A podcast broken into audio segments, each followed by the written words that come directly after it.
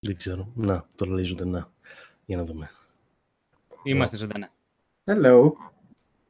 Μας ακούτε, μας λαμβάνετε, μας βλέπετε. Δώστε ένα σημάδι ζωής. Εγώ δεν πατάω στα sharing μέχρι να δω. Yeah, okay. Ναι, ναι, oh, μας, ωραία, μας ωραία. Τώρα πρέπει να είναι, το έχουμε βάλει να είναι σε πραγματικό χρόνο, οπότε λογικά δεν θα έχετε κάποια καθυστέρηση. Αυτά που λέμε αυτή τη στιγμή είναι αυτά που θα βλέπετε. Θεωρητικά. Λοιπόν, καλησπέρα σας. Καλησπέρα σε όλους, σε όλους και όλες. Καλώς ήρθατε στο δέκατο και τελευταίο, ίσως για πάντα, για τη σεζόν. Ε, ε μην Ε, λοιπόν, τι κάνετε, παιδιά? Ε, αυτό το επεισόδιο θα είναι λίγο πιο χαλαρό, θα είναι έτσι λίγο πιο ε, light το πρόγραμμα. Αυτό πατάει στον τύπο που είπε για τις υψηλές ενέργειες πιο πάνω, τον οποίο το μαρκάρουμε για perma ban από το κανάλι, κανονίστε. Ναι, θα αγνοήσουμε εντελώς τέτοιου τύπου ερωτήσεις. Όχι ότι τις άλλες φορές δεν τις αγνοούσαμε, αλλά θα είναι λίγο πιο χαλαρό, πιο light, έτσι, μιας και είναι καλοκαίρι, μιας και είναι το τελευταίο, μιας και δεν έχουμε κανένα καλεσμένο. Μπορούμε να κάνουμε λίγο βλακίες, να παίξουμε κανένα παιχνίδι. Έτσι. Λοιπόν. Γεια σου Στάμο, γεια σου Παύλο. Τι κάνετε? Όλα καλά, εσύ? Καλησπέρα σε όλους. Να πω, παιδιά, σήμερα λόγω κάποιου τεχνικού θέματος δεν κατάφερα να βάλω την κάμερα να δουλέψει. Αλλά είναι και λίγο ποιητικό αυτό που συνέβη. Έτσι, μπράβο. Γιατί στο πρώτο πρώτο επεισόδιο που είχαμε κάνει, θα το ξέρουν οι πιο παλιοί, ήμουν ο μόνος που είχε κάμερα. Ναι. Και πες να ήταν ο μόνος που δεν ήξερα ότι θα είναι μόνο μόνος με κάμερα, πλάκα-πλάκα. Αυτό είναι backstage. Δεν ξέρω. Το έχουμε πει ποτέ αυτό? Δεν νομίζω να το έχουμε πει. Να το έχουμε αναφέρει. Ναι, παιδιά, την πρώτη φορά που ήταν να κάνουμε, στο πρώτο live που ήταν να κάνουμε, ο Παύλος δεν ήξερε ότι θα ήμασταν εγώ με τον Στέφανο με τα, με τα avatar. Νόμιζα ότι θα ήμασταν κανονικά με κάμερα. Ναι, ναι. Και, και μπήκε ο άνθρωπος στο live και ήταν με δύο καρτούν μέσα στο τέτοιο. Ναι, ναι, και κάπως έτσι κάνουμε έναν πλήρη κύκλο. Αυτό ακριβώς. Πραγματικά. Ε, εν τω μεταξύ, το αστείο είναι ότι γενικά η, συνεννόη, η συνεννόησή μας ήταν πολύ κακή για το πρώτο live, γιατί εγώ δεν είχα καταλάβει ότι ήταν καν live. Ακόμα χειρότερα. Μεταξύ μας, λίγο να τα πούμε εμείς εδώ των επιστημονικών καναλιών. Εγώ Αλλά... ήμουν ξεκάθαρος, απλά δεν το κατάλαβες. Ναι, εσύ ήσουν ξεκάθαρος ότι θα είμαστε live, εγώ δεν το κατάλαβα. Ήσουν ξεκάθαρος ότι δεν θα είμαστε με κάμερες και ο Παύλος δεν το κατάλαβε. Κάποιο μοτίβο υπάρχει εδώ πέρα. Όπως και να έχει, παιδιά, εγώ να ξέρετε είμαι αυτός που λέει SciTalks. Είναι επειδή κάνω host στο κανάλι, μην ψάχνετε για αστρόνιο. Αυτό. Ε, εγώ είμαι, είναι το ένα και το αυτό σήμερα. Mm-hmm. Λοιπόν, όποιος βλέπει Μουντιάλ τώρα, αντί να παρακολουθεί SciTalks, ντροπή. Να φύγει από το δωμάτιο, παρακαλώ. Τώρα κάποιος λέει είναι το πρώτο SciTalks που βλέπει. Να πούμε ότι δεν είναι ένα ενδεικτικό επεισόδιο. Γιατί θα παίξουμε για παιχνίδια, θα είμαστε λίγο πιο χαλάροι από ό,τι συνήθως. Ναι, μην το πάει σαν ενδεικτικό.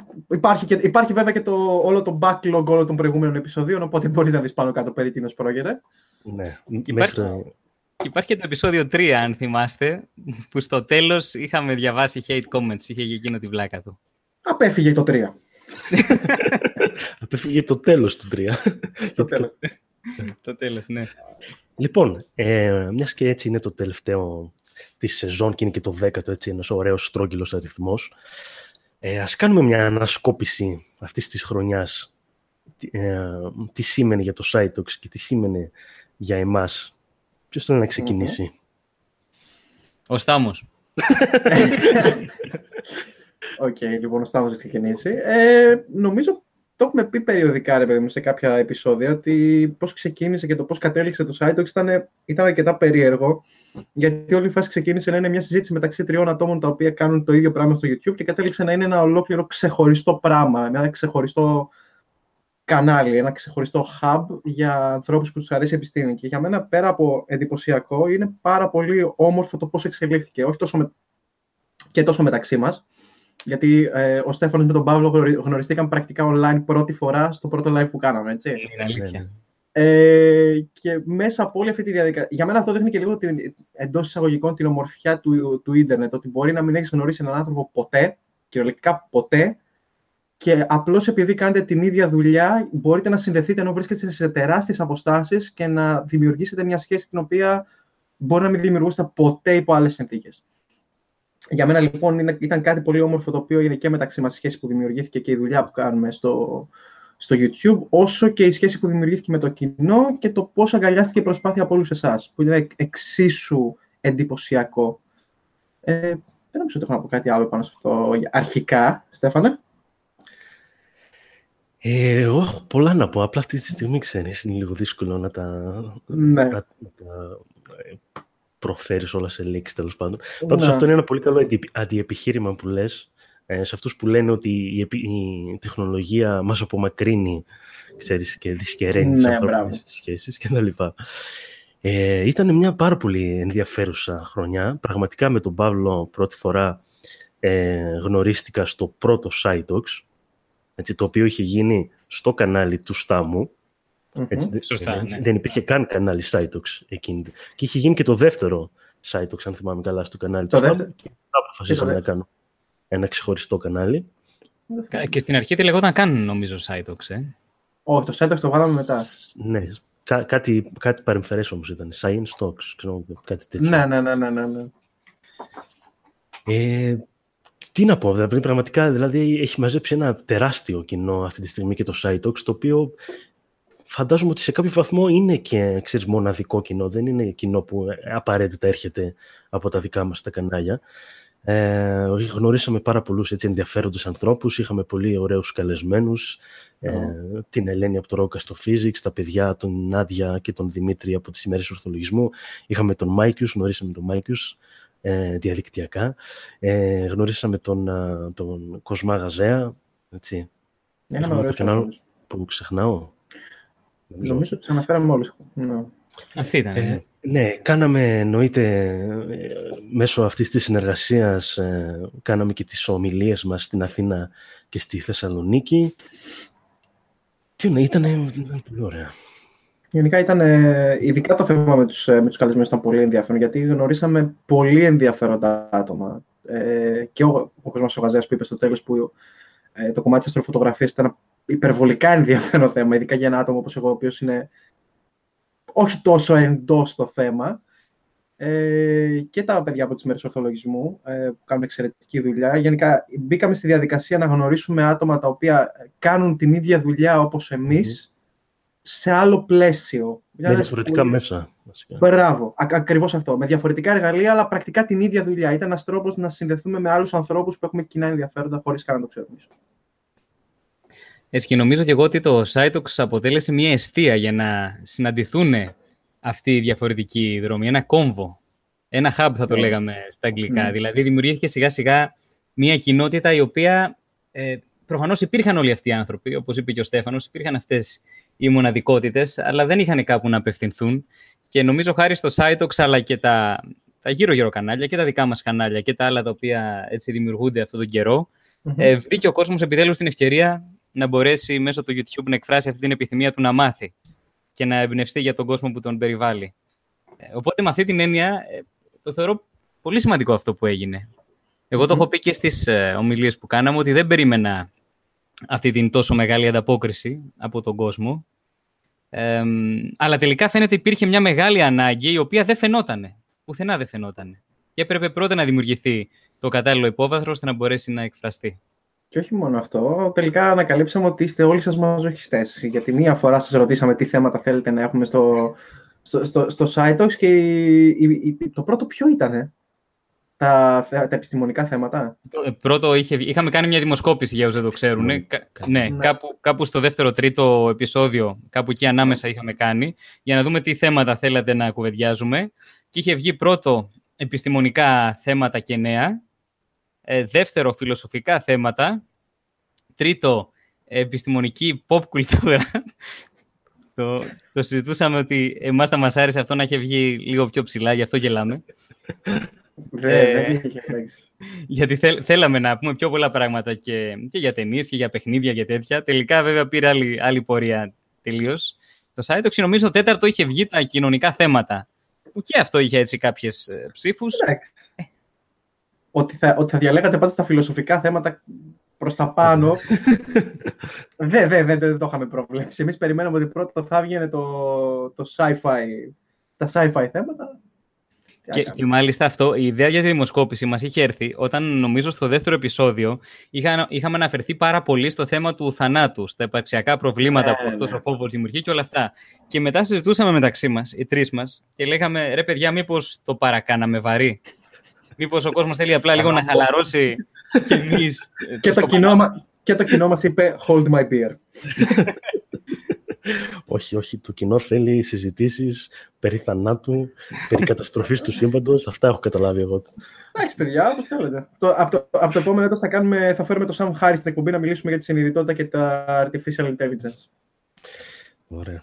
Ναι, ο επόμενος καλεσμένος μας είναι ο Σαμ Χάρις. Είναι ο Σαμ Χάρις. Εγώ, εγώ το email μετά τον Ντόκινς, βέβαια. Εγώ το email το έστειλα. Έχουμε πάρα πολλές προτάσεις. Παιδιά, επειδή κάποιοι το γράφετε συνέχεια, γιατί δεν φαίνεται ο Αστρόνιο, υποθέτω. Ε, είπαμε, η κάμερα μου σήμερα με πρόδωσε. Αλλά εντάξει, μην στεναχωριέστε. Έχετε δύο εξαιρετικούς συνομιλητές που βλέπετε. Παραλυρεί το κοινό. Φανταστείτε τον. Από ό,τι βλέπω κιόλας, ε, Στάμο, έχεις και θαυμάστριες. Λέει τώρα που άλλαξες κάμερα, έγινες κουκλή. Είναι σαν αυτό που λέμε τώρα που ήπια δύο-τρία ποτά και είσαι μα. Okay. Λοιπόν. Εν, και κάπως έτσι πάμε πέρα. Δεν έχει αλλάξει κανείς μας κάμερα, παιδιά. Απλά είναι λίγο καλύτερα επειδή είναι δύο ε, κάμερες τώρα αντί για τρεις. Οπότε μπράβο, πες και είναι λίγο καλύτερη ναι, ναι. εικόνα. Είναι καλύτερη ποιότητα επειδή είναι δύο τα video stream. Οπότε... Πώς, πώς, πώς, κάνα, πώς κάναμε live με με τέσσερα άτομα, πέντε άτομα. Ε, κοίτα το πώς το κάναμε, εσύ ειδικά πρέπει να θυμάσαι πώς το κάναμε. Τα μισά λεπτά. Πάνω κάτω θυμάμαι, ναι, εντάξει. Άρα να πει, η πιστή, η φαν έρχεται να σε υποστηρίξει. Ο Στάμος πάντα κουκλή ήταν, λέει. Και είναι και κιούριος. Έτσι, μπράβο, πάμε παρακαλώ. Να είναι πιστή φαν, δεν ξέρω. Πατήσαμε κιόλας πάνω στο θέμα των ομιλιών λίγο. Ναι, πάμε, στη, πάμε στις ομιλίες, γιατί είχαμε πλαίσιο, και αυτό. Στο, στο πλαίσιο του SciTalks που είπαμε, ρε παιδί μου, οπότε για την τελευταία που κάναμε, που δεν μιλούμε, δεν έχουμε πει ακόμα τίποτα, για την ομιλία στη Θεσσαλονίκη. Ο Παύλος ακόμα δεν μπορεί να πει σωστά πώς λέγεται το σουβλάκι. Έπρεπε να το πω, συγγνώμη. Μην, μην ανοίξω αυτή την συζήτηση. Μην ανοίξω εδώ τώρα. Okay. Ας πάμε λοιπόν στην ομιλία αυτή καθ' αυτή. Καλαμάκι λέγεται. Εδώ το έχεις, δεν άντεξες. Δεν άντεξε. Λοιπόν, λοιπόν. Ε, ήμασταν λοιπόν στη Θεσσαλονίκη. Πότε ήμασταν? Ε, ήμασταν, πόσο ήταν? δεκαέξι Ιουνίου. δεκαέξι Ιουνίου. Κάποιο λόγο θέλω να πω δεκατέσσερα. Οκ, okay, δεκαέξι Ιουνίου λοιπόν. δεκαέξι Ιουνίου. Και ήταν πάνω, ήταν η δεύτερη ομιλία που έχουμε κάνει και τη δεύτερη φορά τουλάχιστον μπορούμε να πούμε ότι μάθαμε από τα λάθη μας. Γιατί τουλάχιστον δεν έμεινε κόσμος απ' έξω. Αυτό είναι είχαμε, αλήθεια, ναι. Είχα, είχαμε, είχαμε προνοήσει, επειδή στην Αθήνα την είχαμε πάθει με αυτόν τον τρόπο. Είχαμε πει ότι θα προβλέψουμε για το χειρότερο σενάριο, που είναι να έρθουν χειρότερο. Εντός εισαγωγικών χειρότερο, που είναι να έρθουν πάρα πολλά άτομα και να μην χωράνε σε μία αίθουσα. Οπότε συνεννοηθήκαμε με, την, με τον χώρο που μας παραχώρησε το Αριστοτέλειο Πανεπιστήμιο. Και είχαμε μια δεύτερη αίθουσα, ώστε να μπορέσουμε να μεταφέρουμε τα άτομα τα οποία ήταν παραπάνω, ας πούμε. Οπότε ευτυχώς δεν είχαμε τέτοια ζητήματα. Είχαμε ένα ζήτημα με το θέμα της ε, μαγνητοσκόπησης, δυστυχώς, αλλά αυτό ήταν το μόνο. Ναι, δεν υπήρξε μαγνητοσκόπηση καθόλου. Ναι. Πάντως γέμισαν δύο αμφιθέατρα και μάλιστα από το ένα αμφιθέατρο μας βλέπαν στην ουσία από βίντεο πάλι. Ναι. Ε, το οποίο εντάξει δεν είναι ιδανικό, το ξέρουμε, αλλά σίγουρα είναι καλύτερα από, τη, από το Athens Science Festival, όπου πολλοί δεν μπορέσανε καθόλου να ακούσουν τις ομιλίες. Ε, ναι, εντάξει. Ε... Με... Ναι, μετά ήταν και η... το ότι μαζευτήκαμε, ρε παιδί μου, στην... στο προάβλιο και άνοιξαμε συζητήσεις με πολλά άτομα, οπότε την επαφή την είχαμε έτσι κι αλλιώς. Ναι, αυτό ήθελα, ήθελα να πω, ότι χωριζόταν σε τρία μέρη η εκδήλωση αυτή. Στην πρω... Στο πρώτο μέρος κάναμε τις ομιλίες μας και οι τρεις. Στο δεύτερο μέρος ε, καθίσαμε εκεί πέρα σε ένα τραπέζι που είχε και ας έγιναν διάφορες ερωτήσεις και συζητήσαμε με το κοινό, ερωτήσεις, απαντήσεις. Και στο τρίτο μέρος το είχαμε ονομάσει εμείς γνωριμία με το κοινό. Αλλά ε, το είχαμε κάπως αλλιώς στο μυαλό μας. Νομίζω είναι από αυτά τα πράγματα που, που μαθαίνουμε και βελτιωνόμαστε όσο ξαναγίνονται. Ε, είχα, ε, λοιπόν, α, αυτό το κομμάτι είχε το στόχο του να, να γνωριστούμε με εσάς, να πούμε λίγα λόγια, έτσι, μια κουβέντα ε, βασικής γνωριμίας. Ε, αλλά τελικά κατέληξε και αυτό το κομμάτι, εκεί στον προαύλιο χώρο του Πανεπιστημίου, να γίνει ερωτήσεις και απαντήσεις. Δηλαδή, δεχτήκαμε πάλι έναν βομβαρδισμό από επιστημονικές ερωτήσεις. Για κάθε θέμα απλ... που, που μπορείτε να φανταστείτε. Τις απλές ερωτήσεις, ρε παιδί μου, αν ισχύει η θεωρία πεδίου χορδών, αυτά που ρωτάμε καθημερινά όταν ναι, ναι, ναι. βγαίνουμε για καφέ τους φίλους μας. Δεν... Α, ακριβώς, ακριβώς. Το οποίο δεν, δεν το προορίζαμε έτσι, δηλαδή Ε, το ομολογούμε και δημοσίως. Εμείς θέλαμε κάτι λίγο πιο χαλαρό σε εκείνη τη φάση. Υπήρχαν και χαλαρές ερωτήσεις για να μην είμαστε άδικοι. Απλά οι περισσότερες ερωτήσεις ήταν καθαρά επιστημονικής φύσης, ίσως και σε κάποια άτομα τα οποία δεν είχαν χρόνο ή, χρόνο, ή δεν ήθελαν να ρωτήσουν μέσα στο, στο αμφιθέατρο. Υπό μία έννοια θα μπορούσαμε να πούμε ότι και λίγο κατανοητό. Εντάξει, κάποια άτομα δεν έχουν ναι, την. Ναι. Μπορεί να ντρέπονται ενώ είναι μπροστά σε άλλα άτομα, ας πούμε, κτλ. Αλλά ναι. Περισσότερο ήταν η ιδέα της χαλαρής συζήτησης. Δηλαδή, υπήρχαν πολλά παιδιά, ας πούμε, μέσα στην, στο αμφιθέατρο. Κάποια παιδιά όντως κάνανε ερωτήσεις σχετικά με το, με το τι θέλουν να ακολουθήσουν αργότερα, επειδή μου σαν καριέρα. Κάποιες ερωτήσεις σχετικά με αυτό. Τα ενδιαφέροντά τους σχετικά με την επιστήμη κτλ. Υπήρξε πιο χαλαρό ύφος, αλλά οι περισσότερες ερωτήσεις ήταν πώς ταξιδεύουν τα φωτόνια και τη φύση της σειρής κτλ. Ναι, αυτά. Ε, τα οποία, εντάξει, προφανώς μας ενδιαφέρουν πάρα πολύ. Ναι. Αλλά, αλλά το είχαμε φανταστεί αλλιώς. Δηλαδή, αυτό ήταν το δεύτερο μέρος, ερωτήσεις και απαντήσεις. Mm. Που πάλι, εντάξει, να πω ότι και στο δεύτερο μέρος, εγώ το φανταζόμουν ότι οι πιο πολλές ερωτήσεις ήταν σχετικά με το θέμα των ομιλιών, αλλά είχαν τελικά γενικό επιστημονικό χαρακτήρα, mm. που δεν πειράζει, αλλά θέλω να πω ότι και εμείς μαθαίνουμε μέσα από αυτή τη διαδικασία. Mm. Είναι κάτι καινούριο και για μας. Έχω μια καλή ερώτηση στο κοινό. Σας ρώτησα να με είστε μασόνοι πολλές φορές. Πάρα πολλές φορές. Σε σημείο που, που, που, που ο Παύλος προσκάλεσε το κοινό σε μια τελετή που θα κάναμε αργότερα σε μια μασονική στο αδίπλα στο Αριστοτέλειο. Λες και άμα ήμασταν θα το αποκαλύπταμε, έτσι. Ναι, είμαι μασόνος. Είπα ότι, ότι θα θυσιάζαμε έναν από τους εθελοντές μας, τους οποίους ναι. με την ευκαιρία πρέπει να τους ευχαριστήσουμε, ε, γιατί ναι.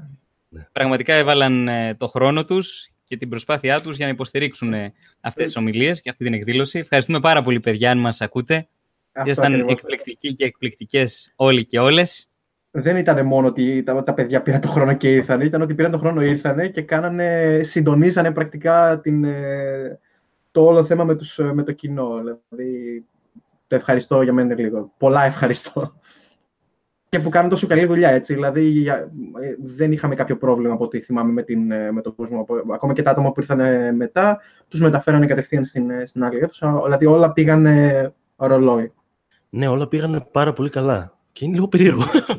Γιατί εντάξει, και οι εθελοντές ήταν παιδιά ε, τα οποία ήταν άγνωστα μεταξύ τους, δηλαδή εκεί γνωρίστηκαν εκείνη τη στιγμή. Αυτό. Και εμείς τους γνωρίσαμε λίγη ώρα ε, πριν την εκδήλωση. Και όμως όλα πήγαν πάρα πολύ καλά. Ήταν πάρα πολύ σωστοί. Περίεργο. Και, και, και, το, και το κοινό ήταν αρκετά. Εντάξει, μπορώ να πω ότι δεν δημιούργησε κάποιους προβλήματα. Δεν είχαμε κανέναν τρελό. Αυτό ακριβώς. Ε, και περιμέναμε ότι ένα τρελό τουλάχιστον. Έτσι λίγο να λίγο ενδιαφέρουσα εκδήλωση. Αλλά... κάτι, ρε παιδί μου. Κάτι, λίγο, κάτι. Να έχει μια ήτριγκα.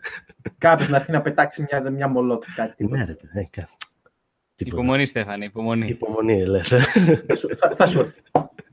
Κάτι, ναι. Μην το χρησιμοποιούμε. Τι είπα να πω και εγώ για τη Θεσσαλονίκη, ότι ήταν πάρα πολύ ωραία. Ε, η ομιλία μας, ε, για αυτούς που δεν την είδατε και ήσασταν στην Αθήνα, ουσιαστικά ήταν ε, το ίδιο πράγμα, δεν ήταν κάτι πολύ διαφορετικό. Ε, εμένα μου άρεσε πάρα πολύ, δηλαδή και έμεινα ευχαριστημένος επειδή ο κόσμος μπόρεσε, ήρθε και μας είδε και δεν υπήρξε κάποιο πρόβλημα σε αυτό. Εντάξει, κάποιοι μας είδαν μέσω βίντεο, αλλά όπως και να έχει, μας είδαν, μας γνώρισαν μετά κτλ. Ε, μου άρεσε η, η Θεσσαλονίκη, αν και ο καιρός λίγο μας τα χάλασε εκείνες τις μέρες. Δεν έβρεχε εκείνη την ημέρα, ναι. Είμαστε καλά. Αλλά μπορώ να πω ότι πέρασα πάρα πολύ ωραία. Και όπως έλεγα και στα παιδιά, πέρασα τόσο ωραία, που όταν επέστρεψα, έπεσα σχεδόν σε κατάθλιψη. Ναι, ναι. Ε, πάντως, λίγο να μιλήσουμε πάντως λίγο περισσότερο για το, για το τρίτο κομμάτι των ερωτήσεων και απαντήσεων. Ε, το, το τρίτο ήταν η γνωριμία. Ναι, με τη γνωριμία με το κοινό. Ναι, ναι. Πώς να το, να το θέσω χωρίς να ακουστώ, ξέρεις. Λίγο περίεργος. Έρχεστε ε, ορισμένα παιδιά και κάνετε κάποιες ερωτήσεις, οι οποίες είναι πάρα πολύ ενδιαφέρουσες, πάρα πολύ ωραίες, αλλά δεν, ρεαλιστικά δεν μπορείς να περιμένεις ότι κάποιος θα σου απαντήσει μέσα σε ένα χρονικό διάστημα πέντε λεπτών ή ότι κάποιος θα ξέρει εκείνη τη στιγμή να σου απαντήσει. Δηλαδή, mm. ε, δεχόμασταν κάτι ερωτήσεις του τύπου «Τι είναι ο χρόνος», ας πούμε, έτσι, το οποίο είναι ένα πάρα πολύ ωραίο θέμα για να γράψεις ένα βιβλίο. Είναι ένα θέμα για να απαντήσεις mm. μέσα σε πέντε λεπτά. Ε, οπότε... δεν ξέρω τι, τι, τι εικόνα έχετε σχηματίσει στο μυαλό σας, έτσι, για μας Ε, το κάθε θέμα, ας πούμε, να μιλήσω για τον εαυτό μου προσωπικά, ε, το κάθε θέμα που πιάνω ε, δεν είναι ότι το γνωρίζω στο εκατό τοις εκατό πριν ξεκινήσω να φτιάχνω το βίντεο. Γι' αυτό και όλο το βίντεο αργεί να γίνει. Μερικές φορές λίγο περισσότερο από άλλες. Ε, θέλει πάρα πολύ διάβασμα, έτσι θέλει δηλαδή να διασταυρώσεις τις πληροφορίες, να δεις αν το κατάλαβες καλά, να φτιάξεις τα παραδείγματα που θα δώσεις κτλ. Ε, το ότι έχω σπουδάσει στη φυσική, το, το ότι έχω σπουδάσει στη φυσική δεν σημαίνει ότι είμαι ειδικός σε όλους τους τομείς της. Έτσι, και προφανώς δεν μπορώ να απαντήσω σε όλες τις ερωτήσεις αυτού του τύπου. Θα, έτσι, προσπαθούμε, έτσι, ο καθένας δίνει, ε, κάνει ό,τι καλύτερο μπορεί. Το κάθε κλάδος φυσικής είναι από μόνος του τρία τέσσερα χρόνια ειδίκευσης, ας πούμε, για μεταπτυχιακό και διδακτορικό. Είναι, είναι αυτή η τέτοια. Είναι, είναι αυτή... Είχε, είχε βγει ένα πάρα πολύ ωραίο βίντεο πριν από, ένα, πριν από κάποιες μέρες, το οποίο ε, εξηγούσε αυτό ακριβώς. Ότι ένα βίντεο στο YouTube, το οποίο το βλέπει ένα άτομο για τέσσερα λεπτά και του δημιουργείται η αίσθηση ότι το άτομο το οποίο μιλάει ξέρει το θέμα σε βάθος κτλ., κρύβει από πίσω του ώρες και μέρες και εβδομάδες διαβάσματος. Τα οποία δεν φαίνονται, έτσι. Τα οποία δεν φαίνονται. Δηλαδή, ναι, βλέπει το τελικό αποτέλεσμα, το οποίο είναι τέσσερα λεπτά, το οποίο για μας είναι ογδόντα ώρες με δουλειάς για να δημιουργηθεί το τελικό αποτέλεσμα. Έχουμε γενικά ενδιαφέροντα γιατί έτσι λειτουργούμε. Ας πούμε, και ο Στέφανος και εγώ και ο Παύλος μας πιάνουμε διάφορα θέματα ανάλογα με το τι μας ενδιαφέρει και κάνουμε, ε, διαβάζουμε διάφορα άρθρα, είτε από Wikipedia, είτε επιστημονικές μελέτες κτλ., για να καταλήξουμε σε συμπέρασμα για ένα συγκεκριμένο θέμα. Μπορεί να ξέρουμε γενικά πράγματα τα οποία έρχονται στο προσκήνιο πάνω στην ερευνά μας. Δηλαδή, μπορεί να κάτσω να ψάξω για το πώς λειτουργεί το ανθρώπινο μάτι και να διαβάσω και πέντε πράγματα για το πώς λειτουργούν τα τμήματα του εγκεφάλου που επεξεργάζονται αυτή την πληροφορία. Αυτό από μόνο του όμως δεν σημαίνει ότι είμαι σε θέση να εξηγήσω σε βάθος αυτή την πληροφορία με έναν τρόπο που θα την καταλάβει κάποιος. Όταν θα μου πετάξει κάποιος την ερώτηση, περιέγραψέ μου πώς λειτουργεί ένας νευρώνας, μπορεί να μην ξέρω την απάντηση εκείνη τη στιγμή προφανώς, γιατί δεν είναι το αντικείμενό μου. Θα πρέπει να κάτσω να το ψάξω, να συμπυκνώσω την πληροφορία, να την καταλάβω και εγώ και μετά να μπορέσω να απαντήσω. Μα, είναι λίγο δύσκολο. Ακόμα και κάτι που ξέρεις πολύ καλά, έτσι, ε, το να μπορείς να δώσεις έτσι μια κατανοητή και εύπεπτη εξήγηση on the spot, ah, εκείνη τη στιγμή που σου ρωτάει, δεν είναι κάτι πάρα πολύ εύκολο. Έτσι. Αυτό. Δηλαδή, τι είναι ο χρόνος, ρωτάει. Τι είναι ο χρόνος. Πρέπει να κάνεις μια προετοιμασία το, για να είναι κατανοητό ε, το βίντεο. Έχει ακολουθήσει πολλή δουλειά mm-hmm. για να έχει μια δομή. Να... Η απλοποίηση, ναι. είναι, από... Η απλοποίηση είναι από μόνη της ολόκληρη εντός εισαγωγικών επιστήμη. Δηλαδή, είναι... είναι διαδικασία να μπορέσεις να απλοποιήσεις ένα σύνθετο επιστημονικό θέμα και θέλει εξάσκηση, θέλει εμπειρία από μόνο του. Δεν ναι. γίνεται τόσο εύκολα. Εκτός που θα είναι τόσο μεγάλη εμπειρία. Έτσι, ναι, τέτοιου τύπου απλοποίησης ναι, και επικοινωνία του τομέα σου που πια σου είναι, ξέρεις, δεύτερη φύση. Αυτό. Να, να συμπληρώσω και εγώ ότι δεν είμαστε αυθεντίες προφανώς για να μπορούμε να απαντήσουμε τα πάντα ε, και να πω κάτι το οποίο νομίζω συνδέεται λίγο με την άγνοια που έχει πολλές φορές ο κόσμος για αυτά τα πεδία επιστημών. Το ότι κάποιος είναι φυσικός δεν σημαίνει ότι ξέρει όλη τη φυσική, το έχουμε πει πολλές φορές, αλλά για να καταλάβετε πόσο λίγη φυσική ξέρει, εγώ θα έλεγα ότι ξέρει το ένα τοις εκατό της φυσικής. Κάποιος που τελειώνει το Πανεπιστήμιο Φυσικής θεωρώ ότι ξέρει περίπου το ένα τοις εκατό της φυσικής. Από εκεί και πέρα στην ειδικότητα μπαίνεις σε πολύ μεγαλύτερο βάθος πάνω σε ένα συγκεκριμένο τομέα. Και μπορείς να αφιερώσεις ολόκληρη τη ζωή σου πάνω σε έναν πολύ πολύ συγκεκριμένο τομέα. Εντάξει. Όταν λοιπόν ακούς ε, φυσικός, ε, καμιά φορά σου δημιουργείται η αίσθηση ότι αυτός είναι ένας άνθρωπος που γνωρίζει τα πάντα για τη φύση. Ή στον αστροφυσικό τα πάντα για το διάστημα, ή στο χημικό τα πάντα για τη χημεία. Ε, δεν είναι έτσι. Έχεις μια γενική γνώση γύρω από αυτό το αντικείμενο. Και από εκεί και πέρα, όποιος κάνει εξειδίκευση σε κάτι πολύ συγκεκριμένο, ε, θα γνωρίζει λίγο παραπάνω πράγματα για αυτό το πολύ συγκεκριμένο. Αλλά είναι πλέον τόσο μεγάλος όγκος της γνώσης, της επιστήμης, που είναι αδύνατο πρακτικά ένας άνθρωπος να γνωρίζει ε, τα πάντα γύρω από αυτή την επιστήμη. Mm-hmm. Οπότε, εμένα, όταν, όταν έρχονται πολλά παιδιά και ο ένας με ρωτάει για πυρηνική φυσική, ο άλλος για κβαντική φυσική, θεωρία χορδών, ο άλλος για κοσμολογία, ο άλλος για αστροφυσική, εκείνη τη στιγμή αυτό αισθάνομαι ότι θέλω να, να, τους, να τους πω. Ότι κοιτάξτε, παιδιά, όλα αυτά είναι διαφορετικοί τομείς. Και υπάρχουν άνθρωποι που έχουν αφιερώσει ολόκληρη τη ζωή τους σε έναν υποτομέα ενός από αυτούς τους τομείς. Ναι, ναι. Εν τω μεταξύ, ε, ορισμένες ερωτήσεις αφορούν και πάρα πολύ προχωρημένα θέματα. Έτσι, στο φυσικό, άμα μπείτε, δεν θα κάνετε σε προπτυχιακό επίπεδο τουλάχιστον για τη θεωρία των χορδών. Έτσι, είναι πολύ προχωρημένο ή ούτε καν για τη γενική σχετικότητα, ας πούμε, εγώ δεν έκανα σε προπτυχιακό επίπεδο. Σωστά, ήταν επιλογής ε, μάθημα. Είναι, είναι επιλογής, ναι, άμα ναι. πάρεις και την αντίστοιχη κατεύθυνση και προφανώς ναι, μετά ναι. ανακολουθείς και μεταπτυχιακά κτλ. Mm-hmm. Ε, αυτό που μπορούμε να κάνουμε εμείς, επειδή έχουμε τα αντίστοιχα πτυχία, είναι ότι μπορούμε να καταλάβουμε πιο εύκολα και πιο γρήγορα όταν διαβάζουμε ένα επιστημονικό άρθρο ή όταν διαβάζουμε ένα απόσπασμα από ένα βιβλίο και να μπορούμε να το απλοποιήσουμε στη συνέχεια και να το εξηγήσουμε. Ε, δεν σημαίνει ότι δεν μπορεί να το κάνει ο καθένας. Μπορεί να το κάνει ο καθένας, απλά θα χρειαστεί πολύ περισσότερο χρόνο και πολύ περισσότερο διάβασμα. Πούμε, γιατί ορισμένες έννοιες τις οποίες εμείς τις ξέρουμε, γιατί εντάξει, τις έχουμε ε, σπουδάσει και τις ασχολούμαστε με αυτές τόσα χρόνια, κάποιος θα πρέπει να αφιερώσει χρόνο για να καταλάβει και αυτές και να προχωρήσει μετά στα λίγο πιο δύσκολα. Και αυτό πάει ανάλογα και με το επίπεδο. Δηλαδή, ένα, ένα άτομο το οποίο έχει κάνει μεταπτυχιακό, ας πούμε, σε ένα τομέα της φυσικής, σε ένα τομέα της χημίας σχετικό, ας πούμε, μπορεί να καταλάβει ακόμα καλύτερα κάποιες συγκεκριμένες έννοιες. Σε διδακτορικό επίπεδο, ακόμα περισσότερο. Και πάει λέγοντας. Αλλά όντως, αυτό που έχεις ουσιαστικά είναι τα εργαλεία για να μπορέσεις να αποκωδικοποιήσεις εντός εισαγωγικών πιο εύκολα έννοιες που διαβάζεις επιστημονικά άρθρα ή μελέτες. Και να καταλάβεις, βέβαια, ξέρεις και ποια πληροφορία στέκει. Μπράβο. Ποια είναι παραφιλολογία. Πώς μπορείς να κάνεις εξκαρτάρισμα, προφανώς. Ναι, ναι. Ωραία. Λοιπόν, ε, κάπου, κάπου εδώ πέρα λέει, Στέφαν, θα σου έρθω στο φυσικό στα Γιάννενα. να έρθεις, να έρθεις. Και άμα έρθεις, να μου στείλεις και μήνυμα. Αυτό. Τη γνώση σου. Και κάποιος έλεγε ότι... Λέει... Ναι, πες. Πέρασε χημεία μόνο με σκονάκια. Μόνο έτσι τα κατάφερε. Τι, τι είναι πέρασε χημεία στο πανεπιστήμιο? Δεν ξέρω. Ελπίζω να μην πήρε ολόκληρο το πτυχίο μόνο με σκονάκια. Πέρασε όλο το χημικό μόνο με σκονάκια. δεν, δεν είναι εκτός πραγματικότητας. Μια χαρά γίνεται το περάσει το χημικό μόνο με σκονάκια. Αλλά... Φοβάμαι ότι αυτός μπορεί να καταλήξει μουρούτη στο τέλος. Ε, Μιλώντας okay. τώρα για, για μελέτη και για φυσική και τέτοια, έχεις βάλει ένα θέμα για το αψέντη. Ε, ναι, παιδιά, αυτό... ναι. Α, ναι.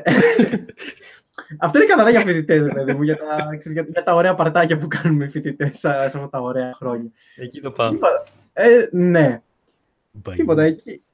Κά, κάποιος, ρε παιδί μου, από την παρέα πάντοτε θα, θα πει ότι έχει πια αψέντη, ρε παιδί μου, και ότι έχει, του, του έχουν δημιουργηθεί ψευδαισθήσεις, ε, παρεστήσεις, συγγνώμη. Ε, το έχω ακούσει τόσες φορές που κάποια στιγμή λέω, ρε παιδί μου, θέλω να κάνω ένα βίντεο. Αλλά δεν, ήταν πολύ μικρό το θέμα για να μπορούσα να κάνω ολόκληρο βίντεο και πάντοτε το έκανα, ξέρεις, το βάζα στο πίσω μέρος του μυαλού μου. Για πες λοιπόν, τι λένε για το αψέντη? Ότι, ότι το αψέντη προκα... ότι συγκεκριμένα, συγκεκριμένες, ε, όχι ποικιλίες, εμπορικές μάρκες από αψέντη, ρε παιδί μου, μπορούν να προκαλέσουν παραισθήσεις, ότι λειτουργεί σαν παραισθησιογόνο, αλλά δεν ισχύει προφανώς. Είναι πολύ δυνατό από το αψέντη, δυνατό στη φάση που κάνει το ουίσκι να μοιάζει με μιλίτη, αλλά δεν προκαλεί παραισθήσεις. Okay, το, το αψέντη έχει περίπου σαράντα πέντε με εβδομήντα τέσσερα τοις εκατό περιεκτικότητας σε αλκοόλ. Μεγάλο εύρος. Ναι, για, για όσους δεν, ναι, δεν ξέρουν τι σημαίνει αυτό, σημαίνει σαράντα πέντε με εβδομήντα τέσσερα ε, εμ ελ ε, εθανόλης, που είναι η, το αλκοόλ που πίνεται, ρε παιδί μου, στα εκατό εμ ελ του, του σκευάσματος, του ποτού, ας πούμε. Ε, το ουίσκι έχει περίπου σαράντα πέντε με πενήντα. Κάτσε, σαράντα είναι στο εμπόριο. σαράντα με σαράντα πέντε. Υπάρχουν και κάποιες ποικιλίες που φτάνουν μέχρι το πενήντα, αλλά αυτό είναι το max που μπορείς να φτάσεις. Ε, εντάξει, το θέμα του upset ήταν κυρίως ε, ανεκδοτικές αποδείξεις, δηλαδή ιστορίες οι οποίες έχουν διονυστεί και μάλιστα οι δύο πιο γνωστοί οι οποίοι συνέβαλαν σε αυτό το μύθο ήταν ο Van Gogh και ο Oscar Wilde.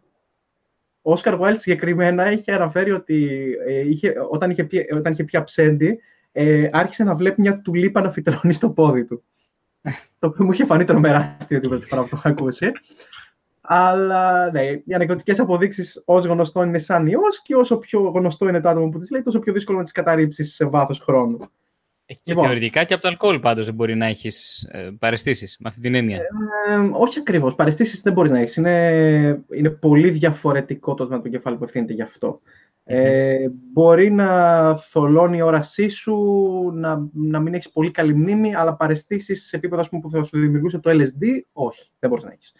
Ε, η φάση είναι η εξής, ότι υπάρχει ένα ψήγμα αλήθειας σε όλα αυτά. Ότι υπάρχει μια ουσία η οποία, η οποία βρίσκεται μέσα στο αψέντη, η οποία παράγεται κατά τη διαδικασία παραγωγής του, η οποία είναι σχετικά επικίνδυνη. Ε, το αψέντη φτιάχνεται ε, μουλιάζοντας γλυκάνισο, ε, μάραθο και αψηφιά σε εθανόλη. Πρακτικά εκεί πέρα γίνεται η εκχύληση, δηλαδή βγαίνουν οι ουσίες που έχουν αυτά τα φυτά μέσα στην εθανόλη και τη βράζουμε την εθανόλη, αποστάζουμε ρε παιδί μου το, αυτό που φτιάχνεται το μείγμα και παίρνουμε το τελικό προϊόν. Στην αψηφιά, όταν γίνεται αυτή η διαδικασία, βγαίνει μια ουσία που λέγεται θηιόνη. Η θηιόνη είναι νευροτοξίνη και σε συγκεκριμένες συγκεντρώσεις μπορεί να προκαλέσει άσχημες επιδράσεις, δηλαδή σπασμούς, επιληπτικές, ε, επιληπτικές δηλαδή, συγγνώμη, κρίσεις ε, κτλ. Αλλά οι εμπορικές μάρκες που κυκλοφορούν την έχουν σε ελάχιστη συγκεντρώση, δηλαδή δεν μπορεί να προκαλέσει κάτι τέτοιο.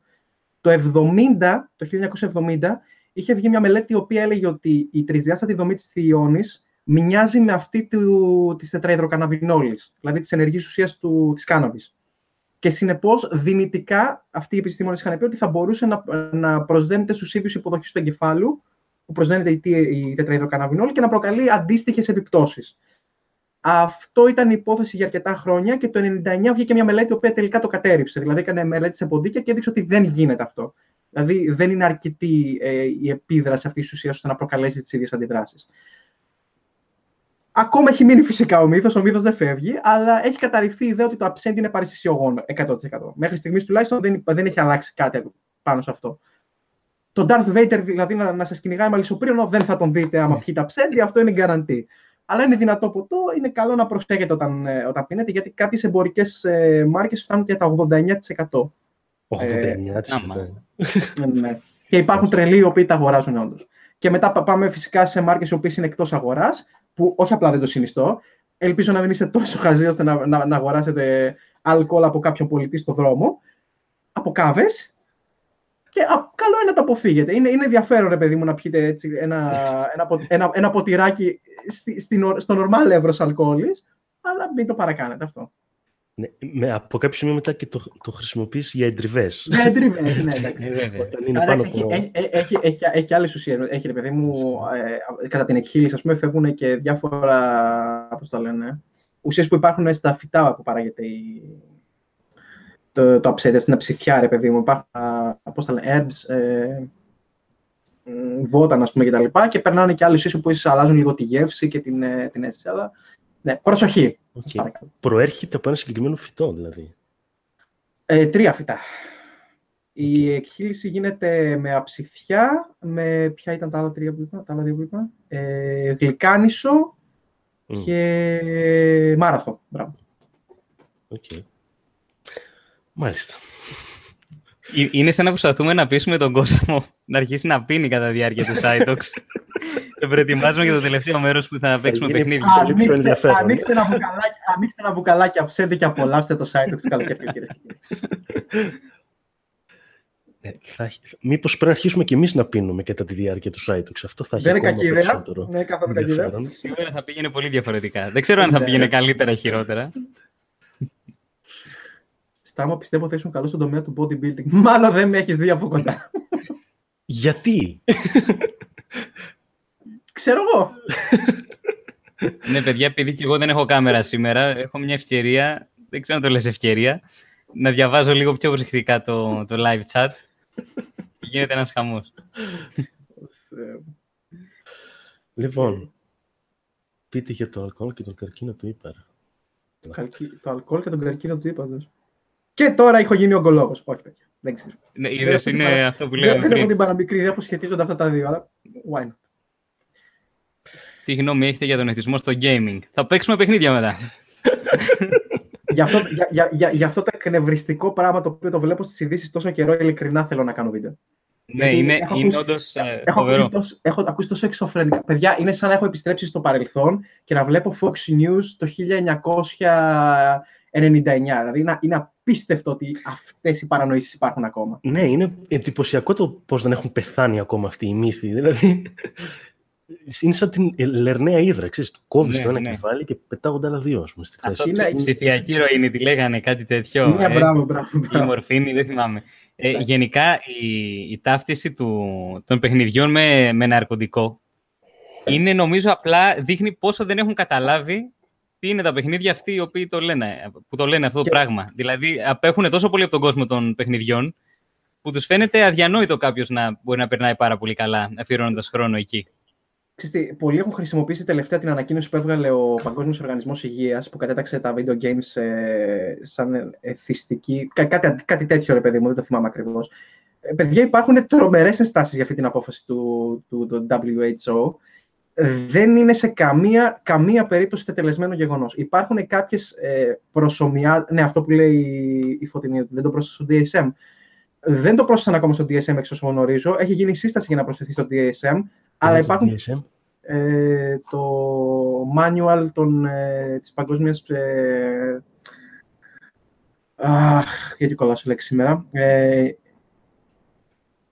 η βίβλος των ψυχιάτρων, για να το πω με όσο πιο layman's terms γίνεται. Ε, περιγράφονται μέσα όλες οι ασθένειες οι οποίες έχουν καταχωρηθεί ως ψυχιατρικές νόσοι επίσημα. Υπάρχουν διαγνωστικά κριτήρια, υπάρχουν φαρμακευτικές αγωγές, υπάρχουν... Ε, διάφορα πράγματα μέσα. Πρακτικά, όταν κάτι ενσωματώνεται στο ντι ες εμ, θεωρεί τον ψυχολόγο. Ευχαριστώ πολύ.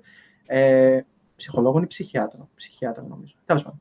Ε, όταν καταχωρείται κάτι στο ντι ες εμ, θεωρείται ότι όντως αποτελεί αναγνωρισμένη ψυχιατρική διαταραχή. Okay. Ναι. Απλά ε... η συγκεκριμένη προσθήκη δεν είναι σε καμία περίπτωση κοινώς αποδεκτή από όλους ότι πρέπει να γίνει. Υπάρχουν κάποιες. Κά... κάποια στοιχεία τα οποία προσομοιάζουν την επίδραση των παιχνιδιών σε κάποιους χρήστες με συγκεκριμένο ιστορικό με επίδραση που έχουν ναρκωτικά, αλλά δεν είναι τε, τε, ε, τετελεσμένο. Σε καμία περίπτωση. Αυτό θέλω να, να, να μείνει. Καμιά φορά γίνεται μια παρανόηση. Και υπάρχουν άνθρωποι οι οποίοι έχουν διάφορα ψυχολογικά ή ψυχιατρικά προβλήματα και καταλήγουν στο, να... καταλήγουν στο gaming, τέλος πάντων, να παίζουν πολλές ώρες gaming, για να ξεφύγουν από τον έξω κόσμο, για να αποφύγουν τις κοινωνικές επαφές. Υποκατάστατα. Ναι. Ε, εκεί το πρόβλημα όμως δεν είναι το gaming. Εκεί το πρόβλημα είναι ότι θες να αποφύγεις τις κοινωνικές επαφές ε, πάση θυσία. Και θες να υιοθετήσεις μια άλλη περσόνα, η οποία ενδεχομένως να σου δίνει μεγαλύτερη ευχαρίστηση από ότι το πώς βλέπεις τον πραγματικό σου εαυτό. Αλλά εκεί το πρόβλημα, ξαναλέω, δεν είναι το gaming. Εκεί καταλήγεις. Είναι μια διέξοδος για σένα. Ναι. Το Μα, πρόβλημα μάλλον... είναι γιατί έφτασες να έχεις αυτή την εικόνα για τον εαυτό σου. Uh-huh. Αυτό, που λέω, αυτό που λέει ο Μάνος είναι αυτό πρακτικά που λες εσύ, Παύλο. Ε, αν κάποιος λέει παίζει δεκαοκτώ ε, στο, στο chat, Μάνος D. Λέει αν κάποιος παίζει δεκαοκτώ ώρες την ημέρα παιχνίδια και έχει παρατήρηση διάβασμα, φίλους, παλέ κτλ. Τι είναι, αλλά λέμε δεκαοκτώ ώρες μόνο παιχνίδια. Ε, σου πω, δεν αν, είναι το παιχνίδι το πρόβλημα. Αν εκεί, είχε παρατήσει τα πάντα και έκανε δεκαοκτώ ώρες διάβασμα βιβλίων ή δεκαοκτώ ώρες, τι να σου πω, άκουγε μουσική και πάλι είχε παρατήσει τα πάντα, δεν είναι πρόβλημα. Θα μιλούσαμε για εθισμό στη μουσική, για εθισμό στα βιβλία. Δεν ξέρω αν συμφωνώ πάντως εγώ, παιδιά, με αυτό. Δηλαδή, νομίζω ότι μέχρι ένα βαθμό τα παιχνίδια μπορούν να είναι εθιστικά, όχι βέβαια σωματικά, έτσι, όχι όπως το τσιγάρο ή όπως mm-hmm. το κάποιο ναρκωτικό, αλλά ψυχολογικά μπορεί να είναι εθιστικό. Οκ. Okay. Υπάρχουν... Ε, υπήρχε μια μελέτη, ήταν, η μελέτη ήταν η report, το οποίο έλεγε κάτι αντίστοιχο για τα κινητά. Πατάει σε αυτό που, που λες εσύ, Στέφανε. Ε, ότι... Όταν τσεκάρουμε το κινητό μας, όταν τσεκάρουμε τα, τις ειδοποιήσεις στο κινητό, αυτή η διαδικασία λειτουργεί, α, απελευθερώνει μια συγκεκριμένη ε, ουσία, μια συγκεκριμένη ορμόνη απόλαυσης στον εγκέφαλο. Γι' αυτό ε, κοιτάμε συνεχώς το κινητό, τα like κτλ.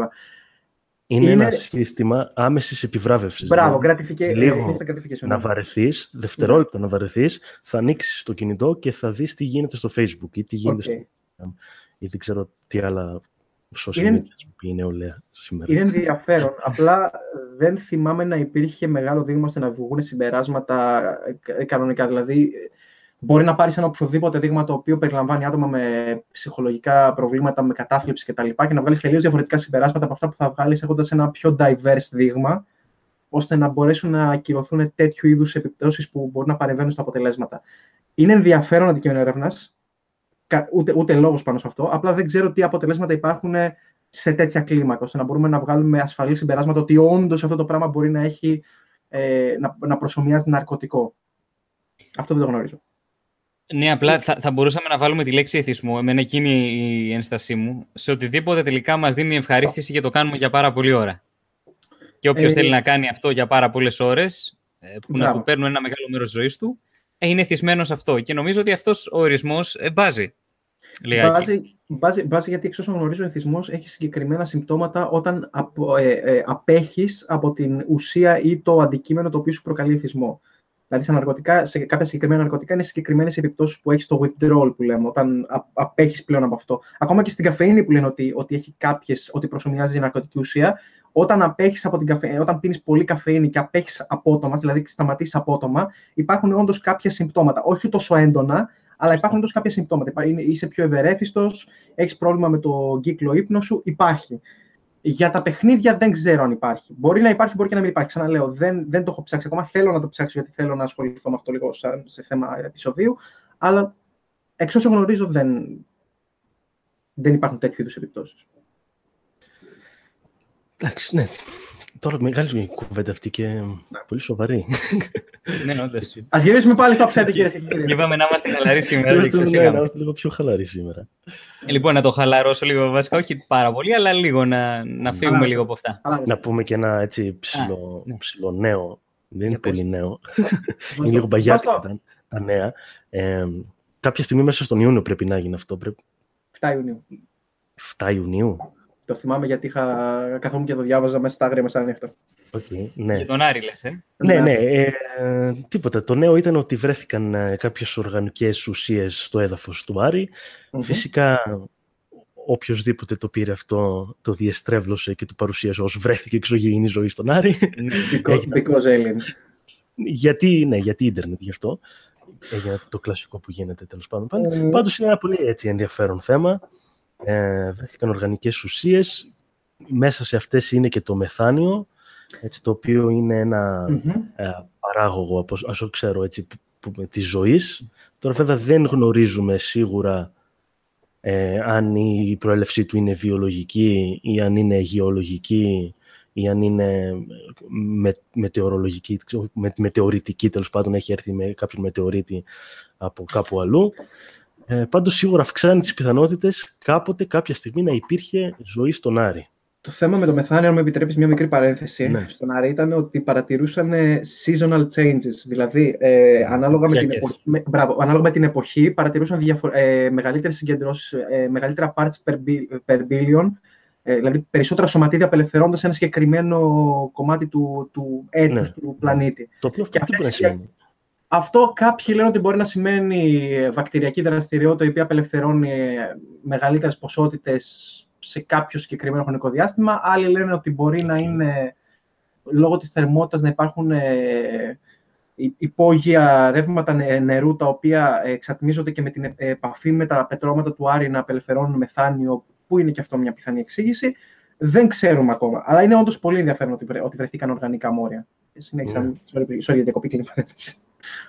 Δεν, δεν υπάρχει κάτι άλλο. Αυτό ήταν γενικά το νέο. Ε, ένα ενδιαφέρον κομμάτι είναι επίσης ότι έχει ανακαλυφθεί ότι σε, έναν, σε ένα κομμάτι του Άρη, Κρατήρας Γκέιλ, έτσι λέγεται τέλος πάντων, mm-hmm. ότι ε, υπήρ, υπήρχαν πριν από τρία κόμμα πέντε δισεκατομμύρια χρόνια συνθήκες κατάλληλες για ζωή.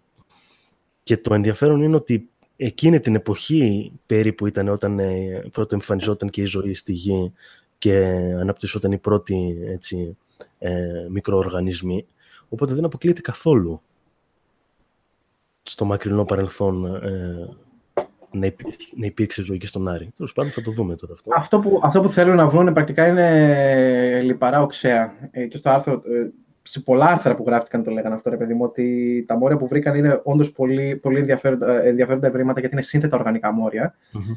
τα οποία μπορεί να σημαίνει ότι προέρχονται είτε από από το περίβλημα κάποιου μικροοργανισμού, είτε είναι κάποιο παράγωγο του μεταβολισμού, χίλια δύο. Αυτό το οποίο θα μας έδινε ακόμα πιο σίγουρη απάντηση ότι όντως υπήρχε κάποιο σημάδι ζωής, ας πούμε, θα ήταν λιπαρά οξέα. Θα δείξει. Δεν, δεν το, το έχουμε ξαναπεί πάρα πολλές φορές. Δηλαδή, την πρώτη, ο πρώτος μικροοργανισμός που θα βρεθεί σε άλλο πλανήτη ή σε δορυφόρο θα είναι η μεγαλύτερη ανακάλυψη που θα έχουμε κάνει ποτέ σαν είδος. Και μιλάμε για τόσο, κάτι τόσο απλό, ένας μονοκύτταρος οργανισμός, ο οποίος δεν έχει τίποτα μέσα. Πάντως να πω ότι η ύπαρξη μεθανίου στον Άρη ήταν κάτι το οποίο ήδη το γνωρίζαμε πριν από αυτή την ανακάλυψη. Και μάλιστα mm. η αποστολή ExoMars, η ευρωπαϊκή αυτή αποστολή, σε συνδυασμό με την ε, Ρωσική Υπηρεσία Διαστήματος, είχαν σκοπό να χαρτογραφήσουν τις πηγές του μεθανίου. Και υπάρχει και ε, μελλοντική αποστολή, που πάλι ανήκει στη, στο ExoMars, ε, που, όπου σκοπεύουν να στείλουν ένα ρόβερ πάνω στην επιφάνεια του Άρη για να μπορέσουμε να δούμε εάν υπάρχει πράγματι κάποια τέτοια υποψία για ίχνη ζωής, για τώρα ή στο παρελθόν. Ε, αυτό ήθελα να το ρωτήσω σε κάποιον από εσάς δύο, μήπως το, το είχατε υπόψη σας. Υπάρχει περίπτωση να υπάρχουν μεγάλες δεξαμενές, όπως υπάρχουν πούμε, σε άλλους πλανήτες, δηλαδή μεγάλες δεξαμενές μεθανίου στο, στον Άρη για κάποιο λόγο, ας πούμε. Εξ όσων, εξ όσων γνωρίζω, σε κάποιο σημείο του, τη ζωή του πλανήτη είχε. Ε, vegeta- είχε ε, πώς το λένε. Ε, Μην πεις vegetation, γιατί αυτό αν το ξέραμε θα ήταν φοβερή ανακάλυψη. Υπήρχαν, ξέρω, ξέ, μπράβο, ευχαριστώ Βλάση. Γιατί υπήρχαν, υπήρχε νερό, έτσι, υπήρχαν ωκεανοί. Συνεπώς υπήρχε βλάστη. Άρα ξέρουμε ότι υπήρχε εξωγήινη ζωή, λες, στον Άρη. Δεν το ξέρουμε. Δεν το ξέρουμε. Όχι, όχι βέβαια. Ναι, όχι, ωκεανοί υπήρχαν όμως, αυτό το γνωρίζουμε. Ωκεανοί, ναι, ωκεανοί υπήρχαν, αλλά αν να ανακαλύψουμε ότι, υπήρχαν, ναι. ότι υπήρχε βλάστηση, θα ήταν απίστευτη ανακάλυψη. Ναι, ναι, ναι. Μιλάμε για μορφή ζωής. Μπράβο, εντάξει. Okay, άρα... ναι, εξελιγμένη το... μορφή ζωής κιόλας, όχι μόνο κύτταρος. Εξε, εξελιγμένη βέβαια, γιατί τα φυτά ήρθαν πολύ αργά. Μπράβο, στην μου, είχε, μου, είχε, μου είχε μείνει ότι υπήρχε ωκεανός, άρα ότι υπήρχε μεγάλη πιθανότητα να είχε εξελιχθεί σε κάποια φάση. Okay. Δεν το θυμάμαι, είναι θυμάμαι πάντως ανοιχτό. Είναι ανοιχτό θέμα. Δεν είναι επιστημονική φαντασία. Είναι ένα ανοιχτό, υπαρκτό θέμα. Mm.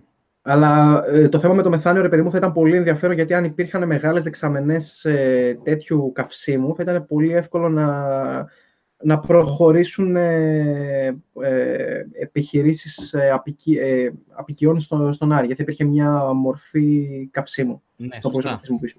Σωστά, σωστά. Πολύ σωστά. Mm. Λέει κάποιος, γιατί υπάρχει τόσο μεγάλη καθυστέρηση αυτή τη στιγμή μιας ανακάλυψης μέχρι τη δημοσιοποίηση. Ε, όχι, δεν υπάρχει. Μα δεν υπάρχει, υπάρχει τόσο μεγάλη ε, κα, καθυστέρηση, λέει, από την ε, ανακάλυψη μέχρι τη δημοσιοποίηση.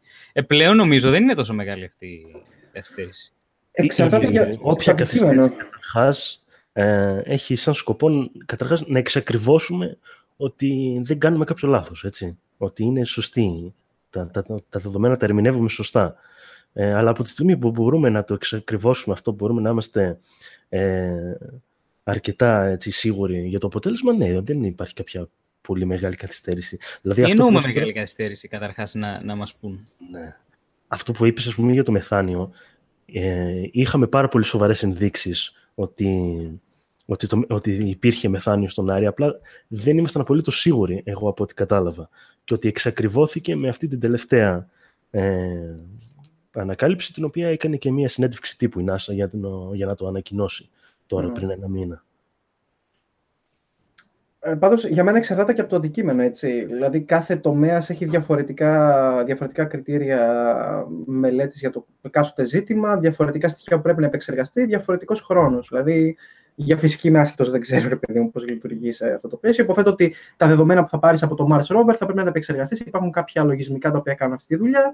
Μετά θα πρέπει να, τα ξα... να... ίσως να, να μιλήσεις με κάποια άλλα εργαστήρια που επεξεργάζονται τα δεδομένα, μήπως έχεις κάνει κάποιο λάθος. Παίρνει κάποιο χρόνο αυτή τη διαδικασία, αλλά δεν μπορώ να φανταστώ ότι θα πάρει δύο χρόνια, ας πούμε. Όχι, σπάσεις. Θα είναι της τάξης μεγέθους μι... μήνα, ναι. μηνών μπράβο, μάλλον, μπράβο. όχι χρόνων. Άρα δεν είναι υπερβολική καθυστέρηση όταν μιλάμε για τόσο μεγάλες ανακαλύψεις.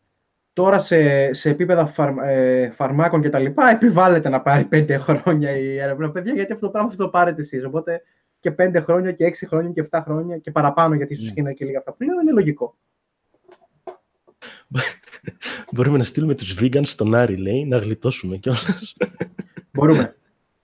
Θα μπορούσαμε κάλλιστα. Αλλά τι θα φάνε. Θα φάνε τη βλάστηση του Άρη. Τη βλάστηση από του Άρη. Είναι αερόβιγκ. Okay. Λοιπόν, ε, να σας δείξω και εγώ κάτι, μια εφαρμογή που μπορεί να ενδιαφέρει όσους ενδιαφέρονται για αστρονομία, mm-hmm. μιας και είμαστε ακόμα στα επιστημονικά θέματα. Να, θέλω να κάνω ένα share screen.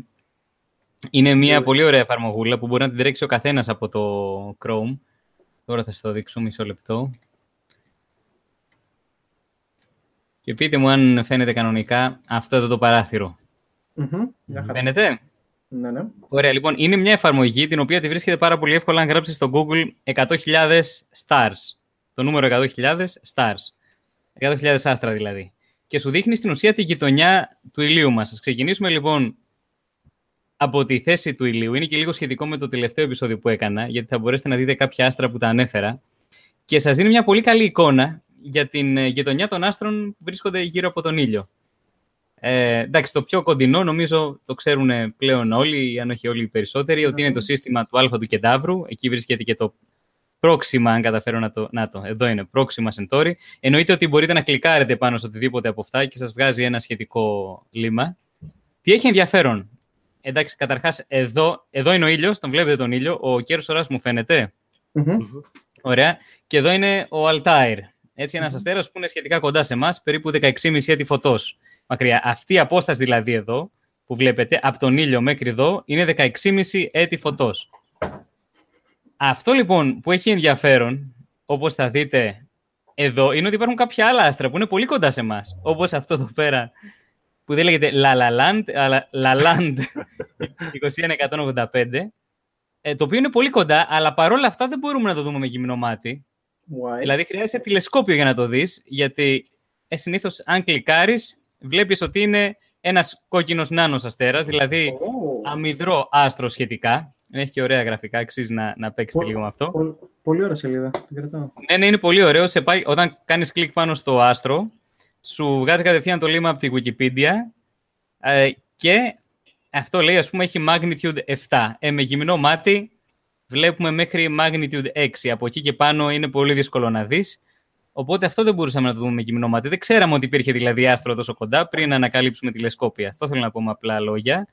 Mm. Και αυτό ισχύει και για άλλα άστρα που βλέπετε τριγύρω, τα οποία είναι πολύ κοντά στη γειτονιά του ηλίου. Ε, τώρα, εντάξει, κάποια άλλα είναι γνωστά. Είναι ο Σύριος εδώ πέρα. Ποιο άλλο βλέπουμε από γνωστά. Ο γνωστός Groombridge.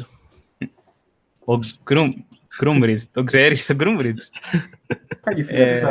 Είναι... Κάθε βράδυ τον παρακολουθώ. Τον βλέπεις κάθε βράδυ. Not creepy at all, Στέφανε. δεκαέξι έτη φωτός μακριά. Δεν λέει όμως το magnitude, ε, ώστε να μπορούμε να κρίνουμε αν μπορούμε ε, να το δούμε. Είναι σε κλίμακα, έτσι. Δηλαδή, οι αποστάσεις είναι σε κλίμακα. Σε κλίμακα, ναι, ναι. Λοιπόν, αυτό θέλω να σας δείξω τώρα. Κοίτα εδώ, τι έχει να γίνει. Λοιπόν, Φρία. μπορείς να πας προς τα έξω. Α, Πόλουξ, να το πολυδεύκεις εδώ πάνω. Ο Αρκτούρος εδώ. Ας πάμε λίγο πιο έξω για να φανούν οι αποστάσεις. Ο ήλιος, ξαναλέω, είναι εδώ στο κέντρο. Sorry, εδώ στο κέντρο. Ο Αρκτούρος είναι εδώ πάνω. Και μπορείς να φύγεις σιγά-σιγά, να πας πιο μακριά, βλέπεις και άλλα πιο μακρινά άστρα και κάποια στιγμή, όταν φύγεις αρκετά μακριά, αρχίζεις και βλέπεις ότι αυτό ήταν ένα μικροσκοπικό κομματάκι. Συγγνώμη, μου ήρθε η φωτογραφία που, που, που βγαίνει το συννεφά και λέει «Ξέρεις ποιος είμαι εγώ». Αυτό ακριβώς. Αυτό ακριβώς, ξέρεις ποιος είμαι εγώ. Και βλέπεις τελικά ότι όλα αυτά είναι μέρος του γαλαξία. Με ένα zoom πολύ εύκολα επιστρέφουμε στο ίδιο. Και εννοείται μπορείς να πας και από την άλλη πλευρά, δηλαδή να ζουμάρεις πάνω στον ήλιο. Εδώ είναι το Oort Cloud, που είναι τα πέρατα του ηλιακού μας συστήματος. Προχωρούμε και σιγά σιγά κάποια στιγμή αρχίζουν να εμφανίζονται οι τροχές των πλανητών. Ο Ποσειδώνας πιο έξω και εμφανίζονται όλοι και ο ήλιος μας. Ωραία, ωραία. Αυτό. Είναι πολύ ωραίο και είναι, τρέχει πολύ εύκολα από τον Chrome, έτσι. εκατό χιλιάδες stars γράψτε. Και θα σας βγει και θα μπορείτε να το τρέξετε πάρα πολύ εύκολα. Αυτό. Κλείνω την κοινή. Πολύ ωραίο. Ωραίο.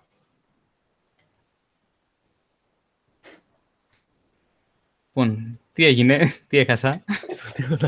Τίποτα, μας έμεινε το τέτοιο. Εμένα μου έμεινε λίγο το πρόγραμμα. Πολύ ωραίο. Ωραία. Λοιπόν, ε, πάμε τώρα στο επόμενο κομμάτι. Ναι. Mm-hmm. Ε, λοιπόν, πριν ξεκινήσουμε το επόμενο παιχνίδι για το οποίο θα μας πει ο Στέφανος κάποια πράγματα, ε, να πω ότι το τρίτο παιχνίδι που θα παίξουμε σήμερα είναι ένα παιχνίδι που το έγραψα εγώ στην ανακοίνωση στο Facebook. Είναι ένα παιχνίδι σχετικά με τους τίτλους των επεισοδίων μας, των επεισοδίων που έχουμε κάνει. Ε, και αυτό που θέλουμε από εσάς είναι να μπείτε στα κανάλια μας, να δείτε τους τίτλους που έχουμε στα διάφορα επεισόδια και προσθέτοντας από μία έως τρεις λέξεις να αλλάξετε τελείως το νόημά τους. Αυτό, ξαναλέω, είναι το τρίτο παιχνίδι που θα, που θα παίξουμε. Μην αρχίσετε να γράφετε τώρα στο chat, γιατί δεν θα μετρήσουμε τις απαντήσεις. Μετά θα βαθμολογήσουμε τις καλύτερες για αυτά που θα πείτε. Ε, τονίζουμε ότι, εντάξει, πρέπει να τηρηθούν κάποια βασικά όρια ευπρέπειας, δηλαδή μην γράψετε βρισχές ή τέτοια πράγματα, αλλά προσθέστε, μόνο να προσθέσετε, μην αφαιρέσετε, να προσθέσετε ε, μία, δύο ή τρεις λέξεις, ώστε να αλλάξει τελείως το νόημα του κάθε τίτλου, είτε στην αρχή, είτε στη μέση, είτε στο τέλος. Δεν μας ενδιαφέρει. Αρκεί να είναι μόνο τρεις και να μην αφαιρέσετε τίποτα άλλο. Mm. Αυτά λοιπόν, ε, για να μπείτε στα κανάλια και να αρχίσετε να το ψάχνετε.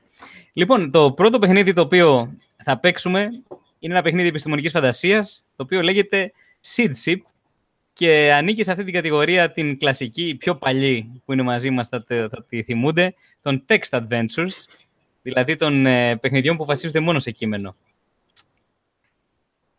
Λοιπόν, θα κάνω πάλι ένα share screen. Ναι, κάποτε αυτό το παιχνίδι ήταν, ξέρεις, το αποκορύφωμα της τεχνολογίας. Βέβαια. Λοιπόν, ε, μισό λεπτό να κάνω share screen, να βάλω το παιχνίδι. Να ξεκινήσαν ήδη να γράφουν τέτοιον τίτλους. Από... Παιδιά, δεν τους μετράμε τώρα. Μετά. Δεν τους μετράμε τώρα, παιδιά, ακόμα και πετυχημένοι να είναι. Μετά που θα το παίξουμε το παιχνίδι. Τσόκο, τσόκο, μπράβο. Λοιπόν, έχω κάνει ε, share screen να με, να με επιλέξω κιόλας ώστε να, είναι, ναι. να φαίνεται μόνο το παιχνίδι. Βλέπετε, Seedship. Πατάω New mm-hmm. Game. Και φύγαμε. Λοιπόν, ποιο είναι τώρα το concept του παιχνιδιού. Ε, φαντάζομαι στο μακρινό μέλλον, θέλω να ελπίζω δηλαδή, ε, η Γη έχει φτάσει... Στο, κοντά στο θάνατό της, έτσι η Γη είναι καταδικασμένη και η ανθρωπότητα έχει φτιάξει ένα πλοίο, έτσι, το οποίο ε, μπορείς να το συνεχίσεις, Παύλο, έτσι, ναι, το οποίο πλοίο ε, δεν ήταν, λέει, σαν κυβωτός, ήταν περισσότερο σαν ένας σπόρος, έτσι, και το οποίο μετέφερε ε, χίλιους ε, άπικους σε κατεψυγμένο ύπο, τέλος πάντων, καταλαβαίνετε όμως... Ε, Έτσι, κρυογονική οποίοι, καταστολή. Σε, ναι, κρυογονική καταστολή, οι οποίοι ήταν επιλεγμένοι και εκπαιδευμένοι ε, για να ξεκινήσουν τον ανθρώπινο πολιτισμό πάλι από την αρχή σε έναν νέο πλανήτη. Για να ελέγχουν mm. λοιπόν αυτό το πλοίο, οι άνθρωποι έφτιαξαν μια τεχνητή νοημοσύνη, η οποία δεν ήταν άνθρωπος, αλλά ήταν φτιαγμένη για να σκέφτεται και να αισθάνεται σαν άνθρωπος, γιατί λέει μόνο κάτι που mm. σκέφτεται και αισθάνεται σαν άνθρωπος μπορεί να εμπιστευτεί ε, με το μέλλον της ανθρώπινης φυλής. Αυτό που κάνει λοιπόν είναι να ελέγχει τους, τον κάθε πλανήτη που συναντά και να αποφασίζει αν θα συνεχίσει την αναζήτηση ή αν θα σταματήσει το ταξίδι εκεί και θα φτιάξει μια απικία σε αυτόν τον πλανήτη. Αυτό είναι γενικά το κόνσεπτ του, του παιχνιδιού. Ναι. Χιλιετίες, λέει, ε, κράτησε το ταξίδι. Έπειτα από χιλιετίες αργού ταξιδιού, η τεχνητή νοημοσύνη του πλοίου σπόρου ξυπνάει, τέλος πάντων, και στρέφει τον δέκτη του πλοίου προς την κατεύθυνση του ήλιου. Ε, μήπως υπάρχουν κάποια σημάδια ζωής, αλλά όχι βέβαια. Ο ήλιος, λέει, είναι σιωπηλός, όπως και τα υπόλοιπα αμέτρητα νεκρά άστρα. Ε, εκτός από τους ε, χίλιους κατεψυγμένους σε κρυογονική καταστολή άπικους που κοιμούνται μέσα στο πλοίο, το ανθρώπινο είδος έχει εξαφανιστεί. Αυτή μείναμε, κυρίες και κύριοι. Ωραία. Μό- Ένα... Μόνο χίλιοι άνθρωποι, χίλιοι, λοιπόν, για να συνεχίσουν... Καλύτερους. Ναι. Είναι όλοι όσοι βλέπανε SciTalks. Α, μπράβο. Εμείς τους διαλέξαμε. Φύγε. Λοιπόν, λοιπόν πώς βλέπουν αυτή τη στιγμή την εκπομπή. να, να πω λιγάκι τι βλέπουμε εδώ πέρα. Α, αριστερά είναι η γενική κατάσταση στην οποία βρισκόμαστε. Δηλαδή έχουμε χίλιους απίκους. Ε, εδώ πέρα είναι τα σκάνερς, τα οποία έχουμε, τα οποία ε, μπορούν να ανιχνεύουν τις ατμόσφαιρες των πλανητών, το τι βαρύτητα έχουν, το ποια είναι η θερμοκρασία ενός πλανήτη κτλ. Εδώ είναι τα συστήματα για να προσεδαφιστείς σε ένα πλανήτη ή για να κατασκευάσεις κτίρια σε έναν πλανήτη. Και εδώ είναι οι βάσεις δεδομένων. Έχουν πάρει μαζί τους οι άπικοι ολόκληρες τις βάσεις δεδομένων που είχαν στη Γη. Δηλαδή και την επιστημονική αλλά και την πολιτισμική, ε, καλλιτεχνική κτλ. Και το YouTube εκεί μέσα είναι, να ξέρετε. Είναι μέσα όλο το YouTube εκεί πέρα. Έχουμε κάποια probes, δηλαδή κάποιες διαστημικές συσκευές, οι οποίες μπορούν να φύγουν για να πάνε σε ένα πλανήτη για να δουν αν είναι βιώσιμος. Προφανώς σκοπός είναι να βρούμε τον καλύτερο δυνατό πλανήτη που μπορούμε για να ε, μετεγκατασταθεί η ανθρωπότητα. Punch it. Εντάξει. Ε, να πω όμως ότι για να είναι δύσκολο, εμείς είπαμε να βάλουμε να πρέπει να βρούμε τον καλύτερο δυνατό πλανήτη μέσα σε δεκαπέντε λεπτά, γιατί θεωρητικά θα μπορούσε κάποιος να το παίξει για ώρες το παιχνίδι. No. Ξεκινάμε λοιπόν από τώρα. Έχουμε φτάσει στον πρώτο πλανήτη, έτσι, το οποίο μπορούμε να το σκανάρουμε για να δούμε πώς είναι. Λοιπόν, δεν υπάρχει ατμόσφαιρα, έχουμε χαμηλή βαρύτητα, θερμοκρασία. Ε, λέει, το, το πλοίο μας βρίσκεται σε τροχιά γύρω από τον τέταρτο πλανήτη ενός λευκού νάνου. Mm-hmm. Σωστά. Και τώρα ανιχνεύουμε έτσι τον, τον πλανήτη. Ναι, δεν έχει καθόλου ατμόσφαιρα. Έχει πολύ χαμηλή βαρύτητα έχει ψυχρή θερμοκρασία, ίχνη νερού και πολύ φτωχές ε, λοιπόν, resources. Ε, ε, πώς το λένε, ε, ε, μεταλλε, μετα, μεταλλεύματα. Ή... Ναι, ναι. ναι. Μεταλλεύματα για να μπορείς να κατασκευάσεις. Φυσικό, φυσικούς πόρους, ναι, ναι, ναι. ναι, ναι. Το θέμα, της, το θέμα της ατμόσφαιρας θα μπορούσε κάλλιστα να λυθεί με geoengineering, αν υποθέσουμε ότι έχουμε τέτοιες, ε, τέτοιες ικανότητες. Αυτό που χρειαζόμαστε λοιπόν είναι σίγουρα νερό. Υπάρχει σε ρισκό... πολύ μικρές ποσότητες νερό. Ναι. Να πω ότι γενικά το να βρούμε ένα πλανήτη που να μοιάζει πολύ με τη Γη είναι σχεδόν αδύνατο. Θε, θέλει φοβερή τύχη. Προφανώς. Έτσι. Έχουμε πολλά trade-offs. Πρέπει να έχουμε πολλά trade-offs. Ναι. Ε, οπότε, ο, και ας μοιάζει τραγικός αυτός ο πλανήτης, δεν είναι τόσο τραγικός, θα δείτε και χειρότερα μετά. ναι, ναι. Ε, λέω να ρίξουμε ένα probe για να δούμε τι άλλο παίζει στον πλανήτη, ειδικά με το geological anomaly. Ωραία. Πατάω να στείλουμε λοιπόν μια συσκευή και λέει, κάνει Ωραία. confirm, δηλαδή συμφωνεί με ό,τι είχαμε βρει. Α, το φεγγάρι είναι γεμάτο με μέταλλα, okay. είναι πλούσιο ναι, σε κύριε. μέταλλα. Άρα λύσαμε ε, αυτό το πρόβλημα. Ωραία, ωραία. Άρα αντισταθμίζει λίγο τον παράγοντα των πόρων, οι οποίοι είναι... φτωχή. Ναι. Και, με, και με τους πόρους μπορούμε να κατασκευάσουμε τεχνολογία η οποία θα λύσει το θέμα της ατμόσφαιρας, έστω σε βάθος χρόνου, και θα παράγει ίσως και νερό. Ναι. Γιατί...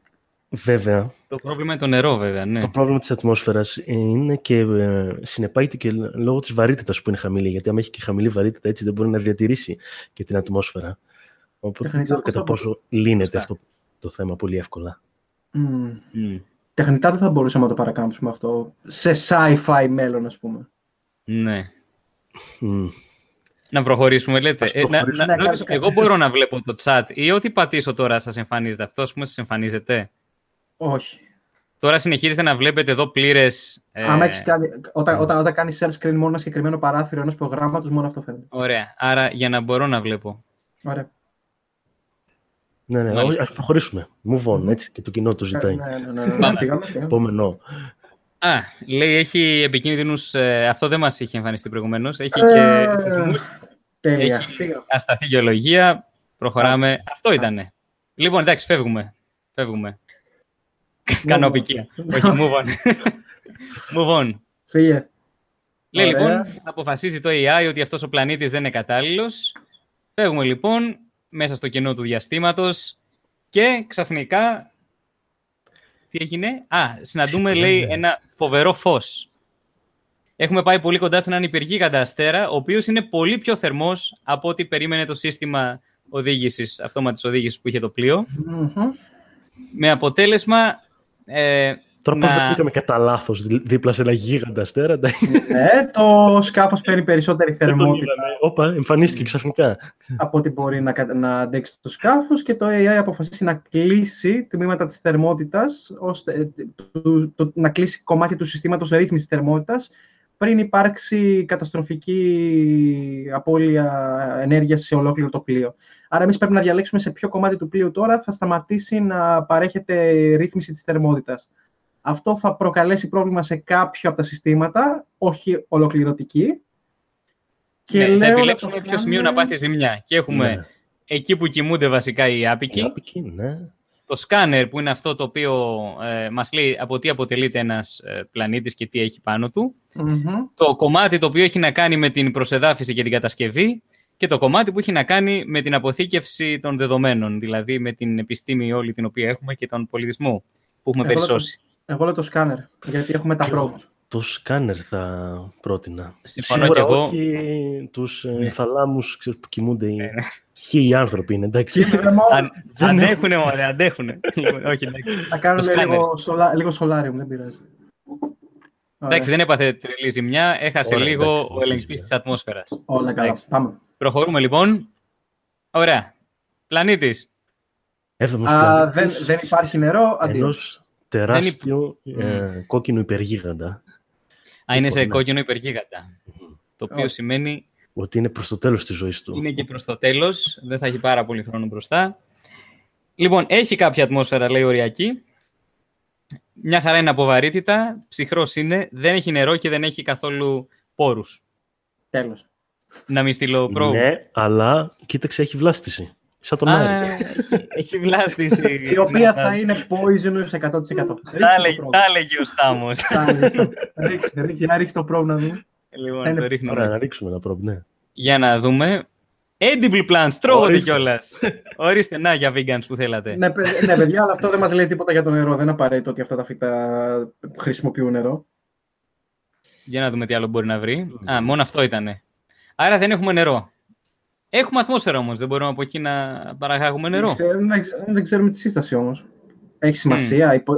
Το, το παιχνίδι προϋποθέτει ότι η σύσταση περιλαμβάνει απαραίτητα και μόρια νερού. Όχι, δεν το, δεν το συμπεριλαμβάνει απαραίτητα. Μπορεί να είναι οτιδήποτε. Και επίσης δεν έχουμε και καθόλου πόρους. Αυτό εντάξει. Δηλαδή... Τι να τους κάνεις, μωρέ. Αν τα φτιάξεις κιόλο. Μπορεί να επιβιώσει η ανθρωπότητα, αλλά θα μείνει για πάντα στην παλαιολιθική εποχή. Θα τρώει μόνο φυτά. Θα φτιάχνει καλύβες από φυτά. Τι άλλο θες. Θα φτιάχνει υπολογιστές από φυτά. Μπα, δεν είναι, δεν είναι, για μένα δεν είναι καλός. Προτείνω να προχωρήσουμε. Ωραία, πάμε να φύγουμε. Έχουμε, έχουμε ακόμα εννιά λεπτά. Mm, Move on. Καλά είμαστε. Για αιώνες συνεχίζουμε, παιδιά, μέχρι το, τον επόμενο πλανήτη. Έχουμε ε... πέσει σε καταστολή. Μιλάμε ροχαλιτό μέχρι αηδίας. Ωραία. Και βγήκαμε τώρα, λέει, στο πρώτο φεγγάρι ενός ε, γιγανταερίων, όπως είναι ο Δίας, ας πούμε, σε τροχιά γύρω από ένα μπλε γιγαντααστέρα. Εδώ είναι αυτό που έλεγα προηγουμένως. Βλέπετε ότι υπάρχουν και χειρότερα. Δεν, δεν. Η ατμόσφαιρα είναι διαβρωτική, ας πούμε, για τα μέταλλα, υποθέτω. Πολύ χαμηλή βαρύτητα, θερμός, ε, ελάχιστη ποσότητα νερού και resources τίποτα. Δεν έχουμε καθόλου πόρους. Να το πετάξουμε το πρόμπα, ας το πετάξουμε το πρόμπα. Τζάπα είναι. Δεν έχει τίποτα άλλο. Αυτό ήτανε. Σαν να μας λένε συμμοφύγε, δεν έχει. Για πάμε, γιατί έτσι, έτσι όπως πάμε θα πετάξουμε την ανθρωπότητα σε καναβράχο χωρίς ατμόσφαιρα καν, ας πούμε. Πάμε να φύγουμε. Πάμε να φύγουμε. Θα μου το αφήνω σε σένα. Λοιπόν, προχωράμε από άστρο σε άστρο και το πλοίο μαζεύει περισσότερα δεδομένα από εξωπλανήτες. Οκ, μαθαίνει, ρε παιδί μου, από τα δεδομένα προκειμένου να προβλέψει ποια, αστερ, ποια άστρα είναι πιο πιθανό να έχουν επιθυμητούς okay, πλανήτες. Και έχει μαζέψει αρκετά δεδομένα για να κάνει αναβάθμιση έναν από τους σένσορες που λειτουργούν σε διαστρικές αποστάσεις. Α, πολύ ωραία. Ώστε να μην οπότε, χρειάζεται να φτάνουν. Ναι, οπότε το σύστημα απλοήγησης μπορεί να αποφύγει πλανήτες ah, okay, τους οποίους ο σένσορας, ρε παιδί μου, δείχνει ότι δεν είναι κατάλληλοι. Ωραία, το πιάσα. Ε, Άρα διαλέγουμε τι θέλουμε να μπορούμε να βρούμε από απόσταση. Ναι, περίμενε. Λέει ότι, damage, ε, ότι βλάβη στο σένσορα μπορεί να έχεις σαν αποτέλεσμα το πλοίο μας να φτάνει σε έναν μη επιθυμητό πλανήτη. Ναι, εμείς έχουμε ζημιά μόνο στην ατμόσφαιρα. Εγώ ξέρετε τι θα, τι θα έλεγα, παιδιά. Αυτή είναι εδώ την επιλογή. Να μπορούμε ναι. να βρούμε νερό. Το πιο βασικό ναι, ναι, θεωρώ ότι είναι αυτό, γιατί όλα τα άλλα συμφωνώ. μετά βρίσκονται. Συμφωνώ. Συμφωνείτε, το ναι, πατάω. Ναι, ναι. Mm-hmm. Τέλεια. Φτάνουμε λοιπόν κοντά, λέει, σε ένα νέο, νεογέννητο άστρο, το οποίο έχει γύρω ένα πρωτοπλανητικό δίσκο. Γίνεται ένα χάος, λέει, από πυρακταωμένα αέρια και λιωμένα βράχια. Ωραία, το, το οποίο δημιουργούνται, λέει, από το νέφος το οποίο δημιούργησε το άστρο. Πού θέλει να καταλήξει, ότι είναι επικίνδυνη τελικά αυτή η περιοχή, γιατί μπορεί να συγκρουστούμε με κάποιο πλανητοειδή κατά τη δημιουργία του. Ωραία, άρα φεύγουμε. Change the course, Change pass, course through the... pass through the disk ή ignore the protoplanetary disk. Ignore, γιατί... ignore εννοεί να φύγουμε. Ναι, κάτσε να δω. Γιατί να περάσουμε μέσα όμως. Αυτό τι θα, τι θα κερδίσουμε αν περάσουμε. Ε, Α, θα, θα, μπορούσαμε, mm. θα μπορούσαμε να κάνουμε upgrade ένα από τα σκάνερ μας, δηλαδή να βελτιωθεί ένα από τα σκάνερ. Εγώ λέω να μην το ρισκάρουμε. Και yeah, yeah, να... Ignore. Mm. Είναι πολύ violent οι συνθήκες για να τις προκάνουμε. Και φτάσαμε επιτέλους oh. σε έναν πλανήτη που φαίνεται ενδιαφέρον. Έχει ο πλανήτης. Λοιπόν, είναι ο, εκτο... ο, ναι, ο όγδος πλανήτης είναι ενός γύρω από ένα κόκκινο υπεργίγαντα αστέρα. Ε...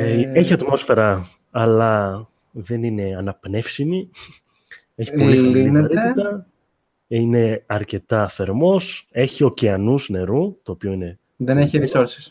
Αλλά δεν έχει καθόλου πόρους. Και επίσης έχει γεωλογικές ανομαλίες και πιθανά... Ε, κατασκευές. Κτίρια. Ναι, κτίρια από άλλους πολιτισμούς. Ίσως... Τα έλεγε ο Λιακόπουλος. Για ρίξε ένα πρόβο. Τα έλεγε να βάλουμε το πρόβο. Άρα κάποιος έχει μπορέσει να ζήσει σε αυτόν τον πλανήτη. Insulated caves, μονωμένες σπηλιές. Α, οκ. Okay. Πάλι, δεν αλλάζει, πάλι δεν αλλάζει το γεγονός ότι δεν έχουμε resources. Δηλαδή, δεν έχουμε πόρους όμως. Ναι. Η, η, η ατμόσφαιρα θα μπορούσε να γίνει breathable αν μπορούσαμε να παράγουμε από το νερό οξυγόνο ή να βάλουμε βακτήρια τα οποία θα ρίχνουν ε, οξυγόνο στην ατμόσφαιρα. Σταδιακά δεν έκαναμε geoengineering, αλλά... Ε, και έχει και ερείπια από κάποιον ξεχασμένο πολιτισμό, κάποιον εξαφανισμένο πολιτισμό.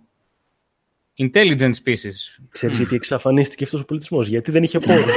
Πόρους, είναι πάρα πολύ απλό. Κοίτα να δεις τώρα. Αυτός ο πλανήτης κατά τα άλλα θα μ' άρεσε. Έστω και Trace να γράφει εδώ πέρα. Εγώ θα ήμουν πολύ ευχαριστημένος. Mm. Τι κάνουμε, ε, παιδιά, μας έχουν μείνει πέντε λεπτά, ε. ε. Όχι, προχώρα παρακάτω, πάμε στον επόμενο. Πάμε, πάμε. Oh. Χρειαζόμαστε μόνο ελάχιστα πράγματα. Resources μόνο, θέλω και νερό. Κοίτα, σε αυτό το πλανήτη θα επιβιώνουμε σίγουρα. Το θέμα είναι... Πώς, ναι. Λοιπόν, τι έγινε εδώ πέρα. Κάτι λέει υπάρχει μπροστά από το πλοίο, αλλά σύμφωνα με άλλους σένσορες δεν υπάρχει τίποτα μπροστά. Change course. Ε, change course, λες. Ε, για να είμαστε εκατό τοις εκατό σίγουροι. Οκ, okay, change course. Ναι. Okay. Okay. Ποτέ δεν θα μάθουμε, λέει, αν χρειαζόταν να κάνουμε αυτή την αλλαγή. Μάλιστα. Δεν πειράζει. Λοιπόν, φτάσαμε σε νέο πλανήτη.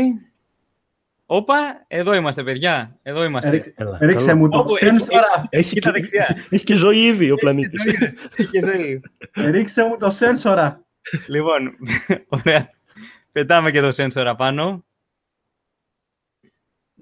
Edible plants, τρώγονται τα φυτά. Useful animals. Μ' αρέσει που το λέει έτσι. Είναι χρήσιμα. Για ποιο σκοπό δεν σας λέμε. Εξημερωμένα ήδη. Εσύ ξέρεις ποιο είναι το κακό εδώ πέρα? Ότι δεν σου λέει αν έχεις καμιά ζώνη αστεροειδών εκεί κοντά, προκειμένου να μπορείς να κάνεις mining από resources από αλλού.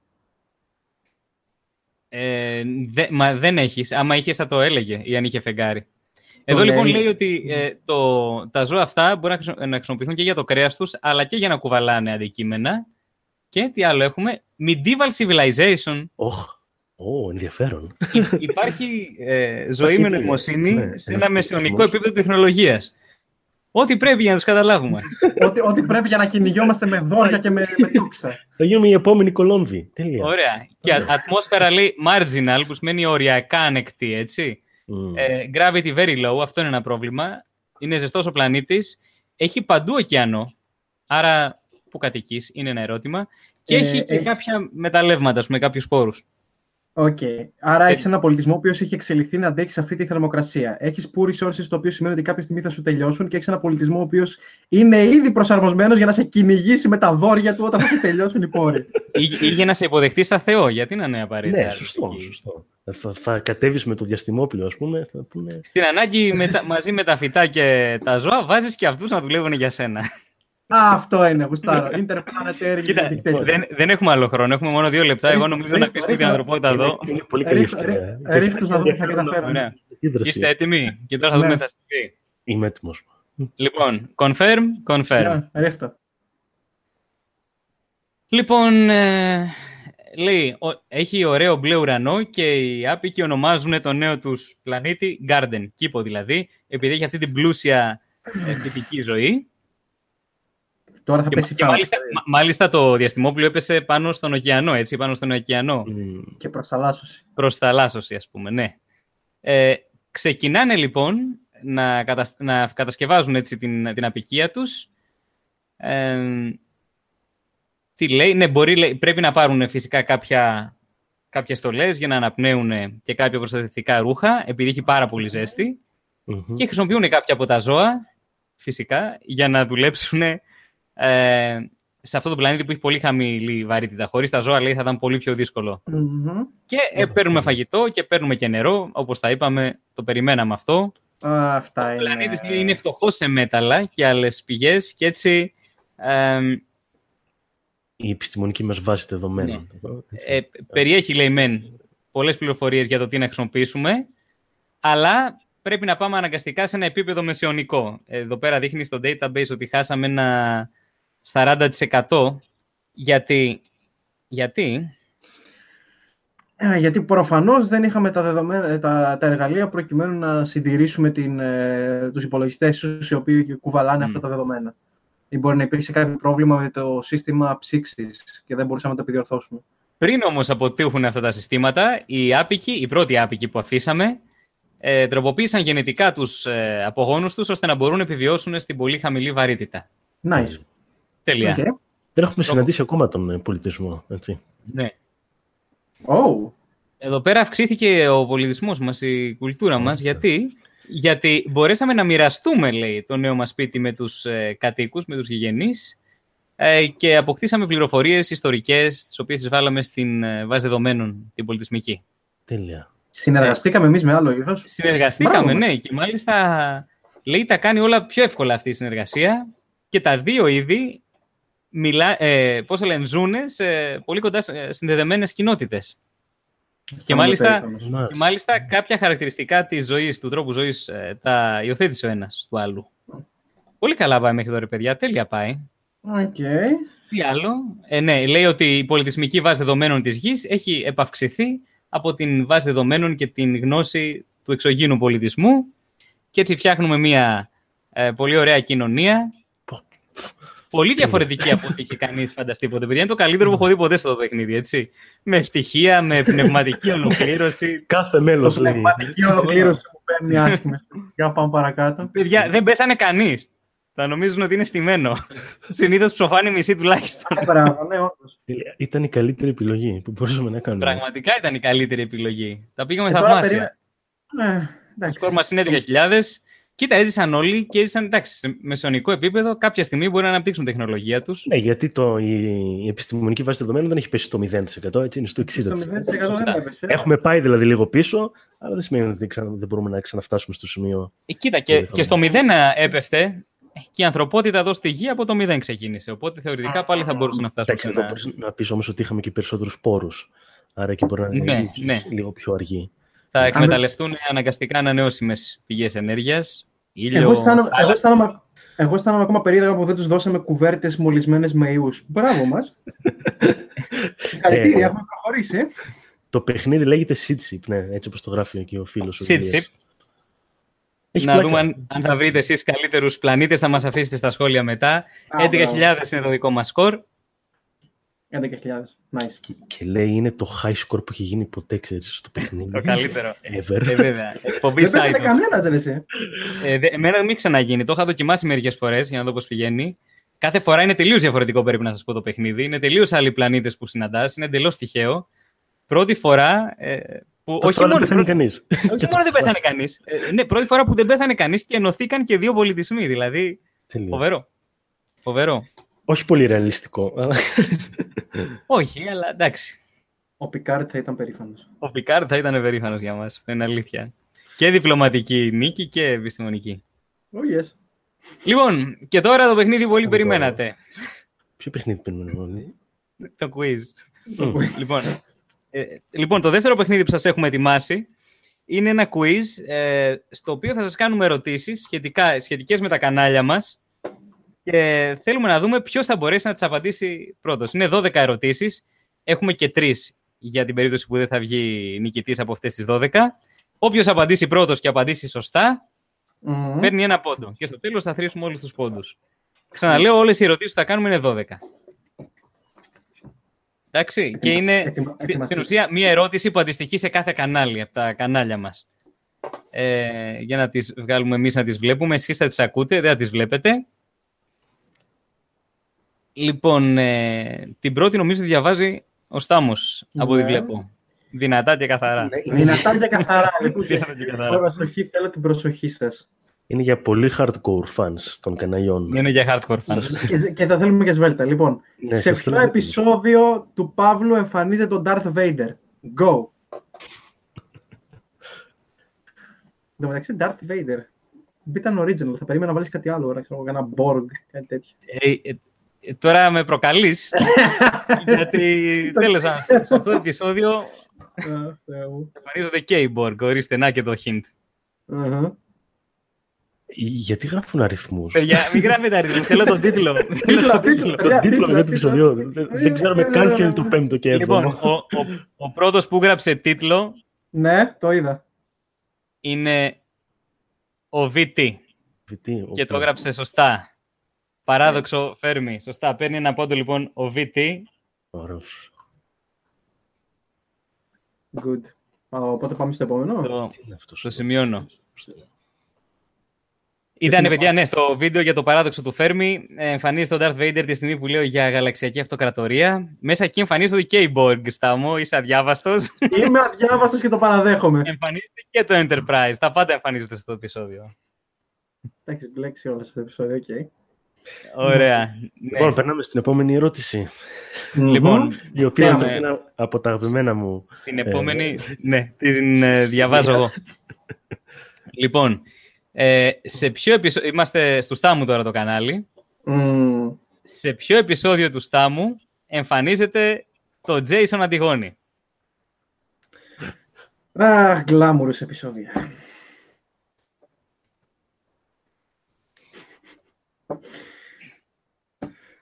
What am I doing with my life?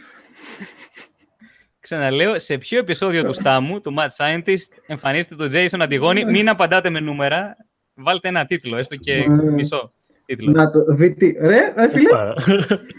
Βίτι το βρήκε, ε. Θα, θα, θα, θα, τα, θα τα πάρεις όλα εσύ σήμερα, τι γίνει? Δύο πόρτος. Είναι, είναι, είναι Ήβιτι με διόρθωση, έτσι, ah, κοπέλα είναι. Ah, okay, ωραία, yeah. Βάζω λοιπόν άλλο ένα πόντο στην βι τι. Πάρα πολύ καλά διαβασμένη. Πολύ καλά διαβασμένη. Η βι τι. Να πούμε, να πούμε το έπαθλο του νικητή θα είναι καταπληκτικό. Θα είναι ένα επισημασμένο σχόλιο πρώτο-πρώτο κάτω με το ο όνομά σας. Ο, ο Παύλος το διάλεξε το, το, το τρόπο, παιδιά. Αν θέλετε να βρούμε άλλο τρόπο, ελεύθερα, δεν έχω πρόβλημα.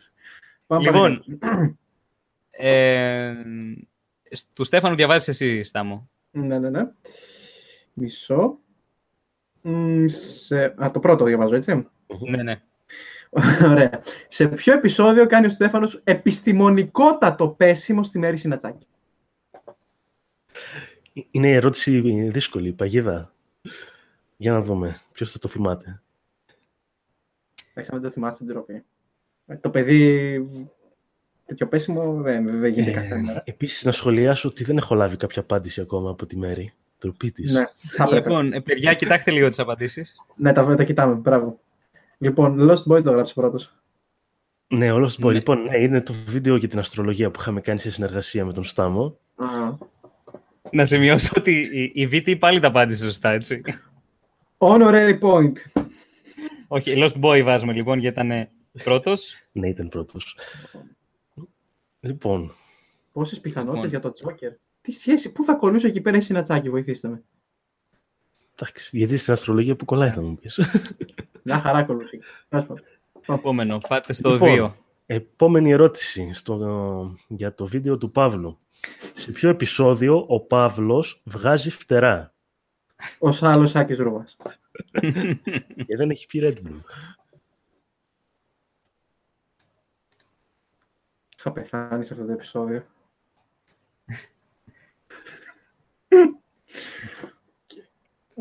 Και αυτό το Red Bull. Το απάντησε πρώτος ο Στάπαν μηδέν ογδόντα.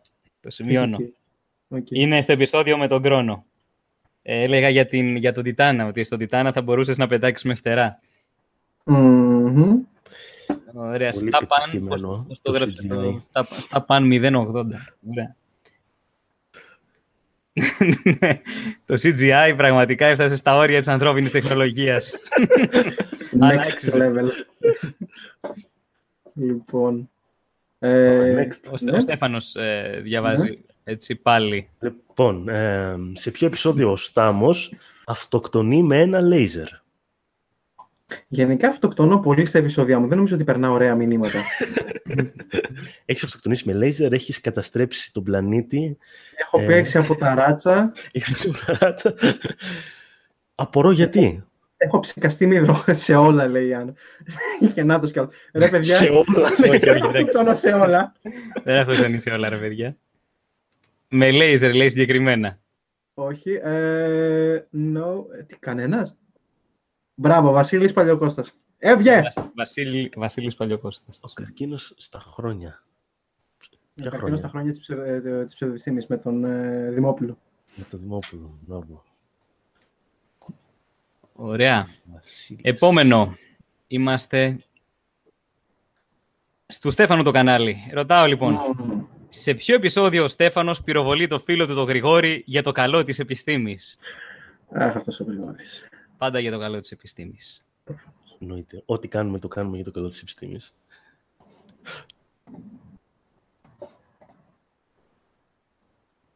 Να το σω. Τόλου ή, ή τόλου. Στο βίντεο για την ειδική θεωρία της σχετικότητας. Σωστό. Τόλου. Nice. Πολύ ωραία. Όλοι το βρήκαν αυτό. Και κάποιο λόγο το θυμούνται όλοι. Επόμενο. Επίσης, ναι. ε, το επόμενο το λέω, είναι το δικό σου, Παύλο, έτσι. Ναι, ναι. Σε ποιο επεισόδιο του Παύλου ακούγεται η φράση «Hello from the children of planet Earth»? Όχι «Hello from the other side», «Hello from the children of planet Earth». Yeah. Αυτό είναι ένα από τα μηνύματα του... Ε, ε, ε, ε, ε, ε, ε, Σποιλεράς, ε! Ναι ρε, δηλαδή, έδωσες την απάντηση ρε Στεφάνη. Ναι, έχω ξεχάσει ότι ο τίτλος είναι... Ρε παιδιά, τώρα είσαι τσάτσο τσάτσο. Ωπα, χαμός γίνεται. Ποιος ήταν πρώτος? Λοιπόν, κοίτα, λέει κάποιος μήνυμα, σκέτο, και από κάτω λέει μηνύματα σε άλλους πλανήτες. Εντάξει, το επεισόδιο λέγεται μηνύματα στο διάστημα. Τι λέτε, να το... Το μήνυμα ή το μηνύματα σε άλλους πλανήτες να πάρουμε σωστά? Και θα, ή θα πάρω τη λέξη μήνυμα σωστά. Ε, το θα... μήνυμα τώρα δεν είναι δίκαιο, γιατί ο άλλος γράφει όλο τον τίτλο του βίντεο, ρε παιδί μου, δεν προλαβαίνει να το γράψει. Μήνυμα στο διάστημα, λέει, έχει τρία μηνύματα. Το εγώ, γράφουν, εγώ λέω ε, να πάρεις την σαν σωστή απάντηση αυτή που λέει μηνύματα στο διάστημα, την πρώτη. Σωστά. Γιατί το επεισόδιο λέγεται μηνύματα στο διάστημα, ούτε μηνύμα, uh... ούτε μηνύματα σε άλλους πλανήτες. Πρώτος που το λέει Άρα... Νίκος Βέργος. Νίκος Βέργος, λοιπόν, σημειώνω. Νίκος Βέργος. Πήρε ένα πόντο. Hey. Ωραία. Λοιπόν, ε, διαβάζω εγώ στο Στάμου. Σε ποιο επεισόδιο ακούγεται η φράση «νόσος των χόρτων»? Των χόρτων. Α, α, αντί του χόρτων, έτσι εννοείται, που είναι η νόσος. Νόσος των χόρτων. Ποια ήταν η μορφή που είπε «των χόρτων» και μας πέθανε όλους? Α, δεν το πες εσύ, δεν ήταν κάποιος Σαρδάμ? Όχι, όχι, όχι, όχι, όχι. Μουρού της Σπάρτενα. Φίλε, του Μουρού είναι πάρα πολλά. Γύρω πιο συγκεκριμένος. Μουρού της εμβόλια, Νίκος Βέργος. Ορίστε, να τους. Βέργος, σημειώνω. Ναι, ναι, ναι. Δύο πόντους στον Νίκο Βέργο. Δύο πόντους, κύριε και κύριοι. Κονταροχτυπιούνται με τη βι τι. Ντέρμπι. Καλό ντέρμπι. Λοιπόν, στου Στέφανου διαβάζει ο Στάμος. Ναι, μισό. Σε ποιο επεισόδιο ο Στέφανος αναφέρει πως έχει ξεπεράσει τους χίλιους συνδρομητές? Εδώ σας θέλω, γατάκια.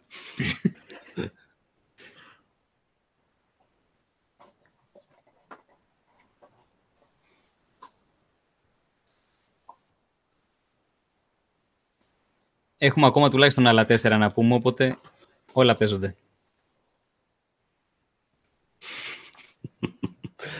Μάλλον είναι πολύ δύσκολη η ερώτηση. Ε, ούτε ούτε ένας σωστός. Βασίλης Παλαιοκώστας. Όχι, Παλαιοκώστας. Okay. Γιατί ο ουρανός είναι μπλε. Oh, ωραία. Ως. Λοιπόν, μέχρι στιγμής έχουμε πει τις εννέα από τις δώδεκα και έχουν από yeah. δύο πόντους η βι τι, ο Βασίλης Παλαιοκώστας και ο Νίκος Βέργος. Nice. Εννοείται πάλι παίζονται όλα, γιατί έχουμε άλλες τέσσερις ερωτήσεις να πούμε, έτσι. Ah, δεν έχει κρυφτεί τίποτα. Ποιος πάει μετά? Λοιπόν, ε, σε ποιο επεισόδιο εξηγείται έμεσα τι σημαίνει η λέξη αστρόνιο? Mm, εδώ θα σας δούμε. Σε βίντεο του Παύλου, προφανώς, έτσι. Ναι. Δεν τα ανέφερες εσύ τι σημαίνει αστρόνιο στο δικό σου βίντεο? Ξέρω εγώ. Exposed. Όχι, όχι. Ζωή των άστρων, ο Άγγελος Γκέκας. Να τους. Πολύ σωστά. Σημειώνω. Άγγελος Γκέκας. A+. Πήρε τον πόντο. Mm. Έτσι, είχε να κάνει με το παιδιά των άστρων και όλα αυτά. Mm. Ωραία. Πάμε. Επόμενη ερώτηση. Στο για βίντεο του Στάμου. Ποιος είναι ο αγαπημένος επιστήμονας του Στάμου? Άντε πάμε και ένα ευκολάκι. Έλα, εύκολα αυτό. Αυτό μάλλον είναι ποιος γράφει πιο γρήγορα. Δεν υπάρχει περίπτωση να μην το ξέρει κανείς. Αν μου γράψετε το μουρούδι, θα σας ρίξω μπαν κατευθείαν. Ετοιμάσου. Να το το γράψε. Λοιπόν, κάποιος το γράψε. Ο Στα πάνε. Α, όχι, ο Βίτι. Οι άλλοι από πάνω γράφουνε μουρούτις, ρε εσύ. Ναι, ναι, Βίτι. Βίτι τρεις πόντους. Η Βίτι πάει στους τρεις πόντους, παιδιά. Παίρνει το προβάδισμα. Πάρα πολύ καλά διαβασμένη. Πολύ καλά διαβασμένη. Εντάξει, ξέρεις, έχει ανοιχτά όλα τα βίντεο σε καρτέλες. Ψάχνει πυρετοδός. Τα μισά είναι μουρούτι, ρε. Είστε τυχεροί που δεν μπορώ να κάνω μπαν πολλούς ταυτόχρονα. Λοιπόν. Ο Στέφανος Χίου. Και η, η τελευταία ερώτηση, βασικά τρεις μας είχαν μείνει. Άρα τώρα πάμε στην τελευταία. Ναι, ναι. Ε, που είναι από το κανάλι του Στέφανου. Στέφανο. Σε ποιο επεισόδιο ακούγεται απόσπασμα από το τραγούδι Despacito? Το αγαπημένο του Στέφανου. Πολύ μου άρεσε. Το remake άρεσε. Κοίτα να δεις πόντζες. Πού το θυμάσαι? το, το, το, από το τέτοιο, εσύ από το Acapella Science. Ναι. Ήχος, σωστό. Ποιος ήταν ο πρώτος? Βέβαια τώρα κάποιος πήγε να το γράψει, αλλά έκανε ένα τυπογραφικό. Έλα, απλά το γράψε αγγλικά, αλλά ήταν ελληνικά. Είναι το W, είναι το σίγμα το τελικό. Θέλω να το πάρουμε σωστό. Λοιπόν, ο Άλκης Αθανασιάδης. Το βίντεο για το τι είναι ο ήχος. Άλκης Αθανασιάδης. Οπότε είναι νικήτρια, λοιπόν. Ναι. Η Βίτη, χειροκρότημα. Ξεκάθαρα κιόλας. A+. Χειροκρότημα. Μπράβο. Μπράβο, μπράβο Βίτη. Με δεύτερο και τρίτο, μαζί βασικά στην ίδια θέση, τον Βασίλη Βαλιοκώστα και τον Νίκο Βέργο. Σωστές απαντήσεις, βέβαια, είπε πάρα πολλοί κόσμος. Εντάξει, το συζητάω. Απλά εμείς είμαστε κανευριστικοί και πήραμε τις πρώτες. Ε, τις πρώτες, βέβαια. Μπράβο, Βίτη, πραγματικά. Η Βίτη, στο μεταξύ, απάντησε σωστά πάρα πολλά, παρόλο που δεν πήρε τον πόντο. Ε, ναι. ε, ε, ε, ε, εμείς τα ξέρουμε όλα αυτά, έτσι. Τα, μισά, τα μισά από τα βίντεο το, των υπολείπων δύο δεν ξέρουμε. Τα, δεν πραγματικά. Ξέρουμε πραγματικά. Ναι. Ευχαριστούμε, Βιτή, για την προσοχή σου. Και τους υπόλοιπους, εννοείται. Ε, αυτό. Λοιπόν... Αυτό, το, το, το επόμενο το κόψουμε. Όπα. Λοιπόν, και τώρα πάμε στο τελευταίο παιχνίδι. Ε. Ναι. Το οποίο είναι το παιχνίδι που θα γίνει ο πανικός. Είναι αυτό που πάμε και στην αρχή. Αυτό που θέλουμε σε αυτό το παιχνίδι είναι να μπείτε να δείτε τους τίτλους των καναλιών μας, τον τίτλο που έχει κάθε βίντεο στα κανάλια, στα κανάλια μας, και να προσθέσετε από μία έως τρεις λέξεις, είτε στην αρχή, είτε στη μέση, είτε στο τέλος, ώστε να αλλάξει εντελώς το νόημα. Mm. Οπότε... Από εδώ και πέρα μπορείτε να γράφετε με το μαλακό και μόνο σοβαρές εντός εισαγωγικών. Ενώ απαντήσεις που να έχουν να κάνουν με το παιχνίδι, προφανώς δεν θα, θα γίνει, ναι. Προφανώς δεν θα είναι σοβαρές. Ε... έχουμε το... Αφηνιάστε. Έχουμε το... Λοιπόν, αρχίζουμε και γράφουμε, παιδιά. Σημειώστε. Επιστροφή στον χρόνο με κακιά. Τι να πρωτοσημειώσουμε. Ε, παιδιά. Λοιπόν, σημειώστε τι σας αρέσει. Εντάξει, φοβερά. Φοβερά, μ' αρέσουν όλα.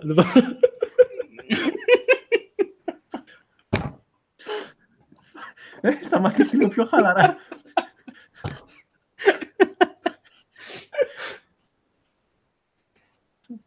Επιστροφές, καταστροφές, πασχάλης, τελεισίες. Παιδιά, όπως καταλαβαίνετε, αυτό είναι το σημείο που έχουμε αποφασίσει να το βάλουμε στο τέλος, γιατί ξέραμε ότι δεν θα υπήρχε περίπτωση να το κάνουμε σωστά. Πρέπει να διαβάσουμε καμία από τα... Παιδιά, ναι, πρέπει να διαβάσουμε. Ας τις πάρουμε με τη σειρά. Κάποια στιγμή όμως να σταματήσετε. Ναι, λοιπόν, κάποια στιγμή αυτό. Η ζωή των άστρων πριν γίνουν διάσημοι. Οκ. Ωραία. Λοιπόν, μ' άρεσε να λέει πόσες πιθανότητες έχεις να κερδίσεις τον Τζόκερ και τον Batman. Και εμένα μ' άρεσε πολύ αυτό.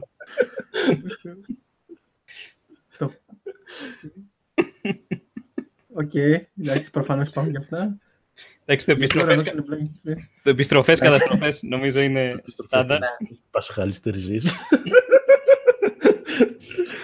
Η επιστημονικός έδωσε καθαρισμού τον πιάτο. Ναι. Καθαρισμό των πιάτων. Ο νυχτερινός λαχανή ουρανός του καλοκαιριού. Excellent. Τι σχήμα έχουν τα πιο cool άτομα. Εντάξει, παιδιά, αυτό, αυτό, αυτό, αυτό παραβαίνει τους κανόνες, γιατί πρέπει να μπαίνουν στο τέλος τα γράμματα. Λέει μπράζερ στο πείραμα των δύο σχισμών. Πάμε παρακάτω. Οκ. Okay. Μπορούν να τα βάζουν σε όποια σειρά θέλουν τα, τις τρεις λέξεις. Οκ, okay, τότε approved. uh... Εγώ έχω κάνει ένα pause για να προλαβαίνω να γράφω εδώ αυτά που μου αρέσουν. Εντάξει, είναι μερικά τα οποία δεν μπορούμε να τα πούμε live. Υπά, υπάρχουν εξωγήινοι, όχι δουλειές. Τι έγινε? Σταμό. Σταμό. Α, ωραία, εντάξει. Οι ωραίες γυναίκες έχουν καμπύλες. Λίγο διαφορετικό από το πνεύμα του επεισοδίου, αλλά οκ. Okay. Για μια νέα θρησκεία. Για μια νέα θρησκεία. Ακούω στο κεφάλι μου. Λέει τι είπες στον ψυχίατρό σου. Τι είπες, Στέφανε, για ξαναπες το. Τι είναι ο ήχος, λέει, που ακούω στο κεφάλι μου. Ωραίο. Γιατί φυσική... μπορούμε να περπατήσουμε στο νερό με βατραχοπέδιλα. Επειδή με όλα τα υπόλοιπα μπορείς, ας πούμε. Η φυσική, είναι ψευ... υπάρχει πρόβλημα. Η φυσική είναι ψευδοεπιστήμη και αποδείξεις. Μουρού της βίας, θεωρία της βαρύτητας. Could happen. Γιατί δεν, μπορούμε... Γιατί δεν μπορούμε να περπατήσουμε στο νερό, Ιησούς. Fit Jesus. Υπήρχε επεισόδιο μιας σταγόνας στον ωκεανό. Ναι, μια ναι. την ομοιοπαθητική. Α, μια σταγόνα ελ ες ντι, λέει, στον ωκεανό. Ναι, ναι. Νομίζω ξέρω ποιος το έγραψε. Πώς βάζουμε την πρώην μας σε τροχιά.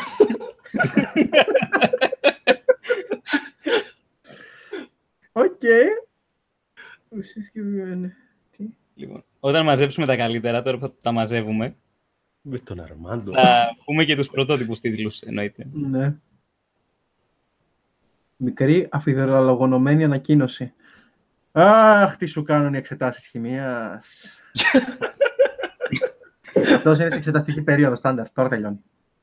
Ε... Υπάρχει και το πώς βάζουμε την πεθερά μας η τροχιά, αν σε βαλεύει. Καλύτερο. ε... Το παράδοξο του Φερμά. Okay. Δεν μπορούμε να αλλάξουμε λέξεις, πρέπει να μείνουν ίδιες. Ε...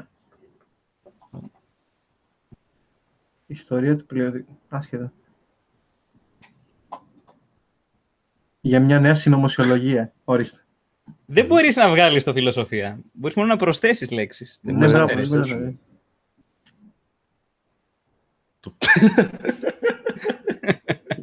Γιατί ο ουρανός δεν είναι μπλε, είναι τυφλός.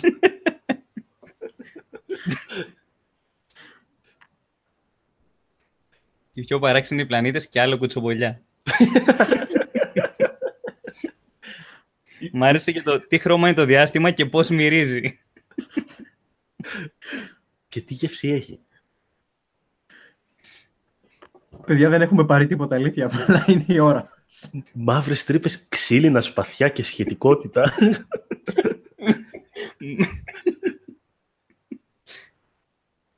Το φωτανικό πείραμα του Ευρεομασόνου Ερατοσθένη. Δεν, δεν έβγαλε τίποτα. Απλά πρόσθεσε εμβόλυμα. Τώρα, ένας το έχει γράψει με σειρά που δεν το γράφα έτσι. Λέει, στον αστρομουσικό μάγκες ρε, με ερωτηματικό στο τέλος. στο τέλος. Δηλαδή, στον αστρομουσικό ρε μάγκες. ναι, ναι, ναι, ναι. Ουσίες, ουσίες, συνοπνεύματα και βιοενέργεια.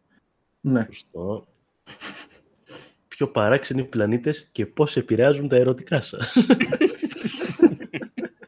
Είναι πολλές οι λέξεις. Uh-huh. Σωστό. Τέσσερις κοινές παρανοήσεις στη φυσική αγωγή.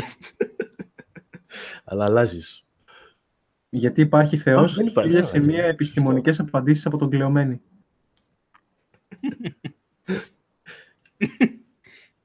Οι πιο κατοικήσιμοι πλανήτες που έχουν ανακαλυφθεί, που πληρώνει ένφια.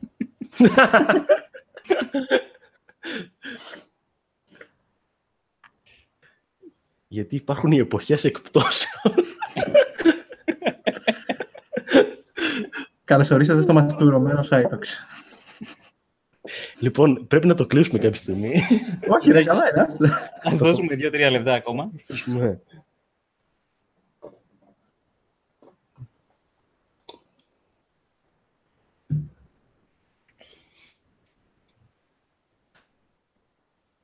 Mm. Να δούμε. Πάω μηνύματα στο διάστημα και πώς να τα ξέρω. Άσχετο. Μηνύματα στο διάστημα ήταν το βίντεο, έτσι. Άρα, θα σας παραπάνω. Γενετικά τροποποιημένη κάναβη. Πού να τη βρείτε? Okay. Τα γιγαντιαία μεγέθη, εντάξει, και τα σύμπαντα μεγάλα είναι. Uh-huh. Ένας πονεμένος χρόνος αστρονιών. Τι λέει, που είναι αυτό? Ένας πονεμένος, πονεμένος χρόνος αστρονιών. Γιατί αυτό τι ήταν, ποιο ήτανε? Ένας χρόνος αστρονιών. Το ένας χρόνος αστρονιών. Α, το, ναι, ναι. Το έχεις ξεχάσει, έτσι. ε, γιατί βλέπω τώρα ένας χρόνος αστρονιών με ψέματα ευρεομασώνων. Για μια νέα ευρεομασονική φιλοσοφία.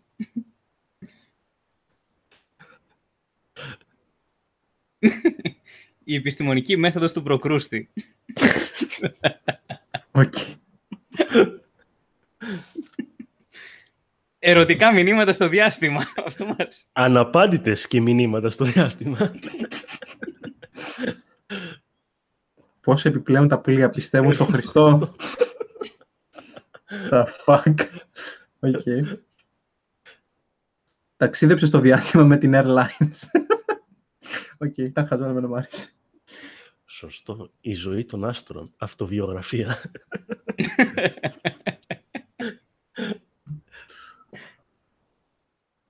Τι είναι η τρύπα του Όσλος και πώς την μπαλώνεις.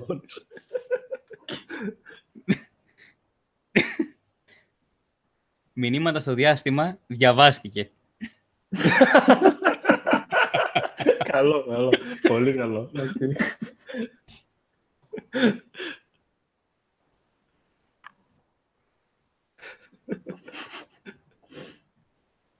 Καντάδα στον αστρομουσικό.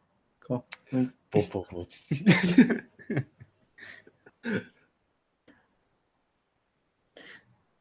Εδώ έχω περισσότερο απορίες. Πώς ανακαλύπτουμε λέξεις ο πλανήτης με ένα καλαμάκι? Ναι. Σχεδόν. Οκ. Είναι... Αυτά που έχω να κάνω με τα γιγάντια μεγέθους σύμβατος, πάντως δεν μπορώ να τα διαβάσω. Mm.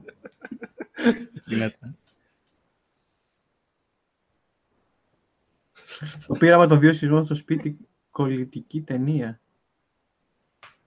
What? Το πείραμα των δύο σχισμών που άνοιξε ο Ερατοσθένης. Εδώ είναι συνδυασμός. Συνδυασμός.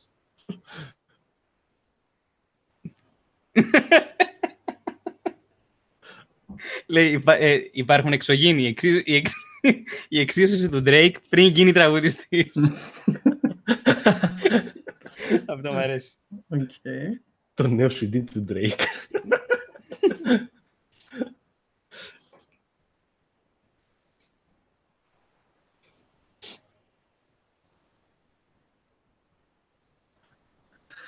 Ω Θεέ. Εντάξει. Η ζωή των άστρων, οικογενειακές ιστορίες, αστρόνιο.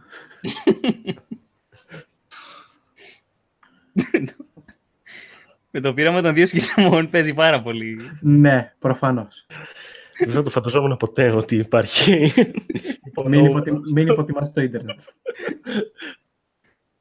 Το πείραμα των δύο σχισμών στον εγκέφαλο του Μουρούτη. Είναι μια τεράστια σχισμή που διαπερνάει όλο το κρανίο. Το πείραμα των δύο οπών και οθέκια. Κοίτα, με δύο λέξεις πώς αλλάζει. Το ζωή στο ηλιακό σύστημα, ζωή και κότα στο ηλιακό σύστημα. Πώς επιπλέον τα πλοία στο διάστημα. Με άνωση. Ταξίδι στον Κρόν. Παιδιά, έχω μαζέψει πάρα πολλά. Καταστρο... Το... Καταστροφές featuring τους. Okay. Ωραία. Παιδιά, εντάξει, έχετε φοβερές ιδέες, είναι η αλήθεια. Είναι τόσα πολλά που, δεν ξέρω, μου είναι πολύ δύσκολο. Η ζωή των άστρων, τι μας κρύβουν.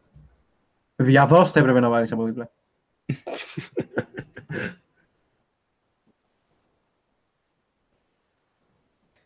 Μικρή ανακοίνωση. Ποιος το είχε βγάλει αυτό, ο Στάμος, ε? Μικρή ναι. Ανακοίνωση, σταματάω το YouTube. Η ζωή των άστρων και του Τάκη Τσουκαλά. Πάρε να έχεις.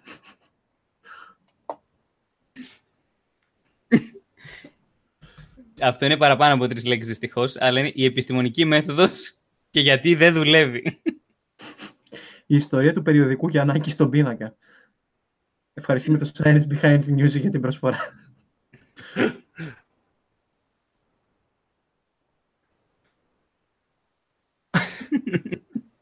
Απεριόριστα μηνύματα στο διάστημα από τη Σίγιου.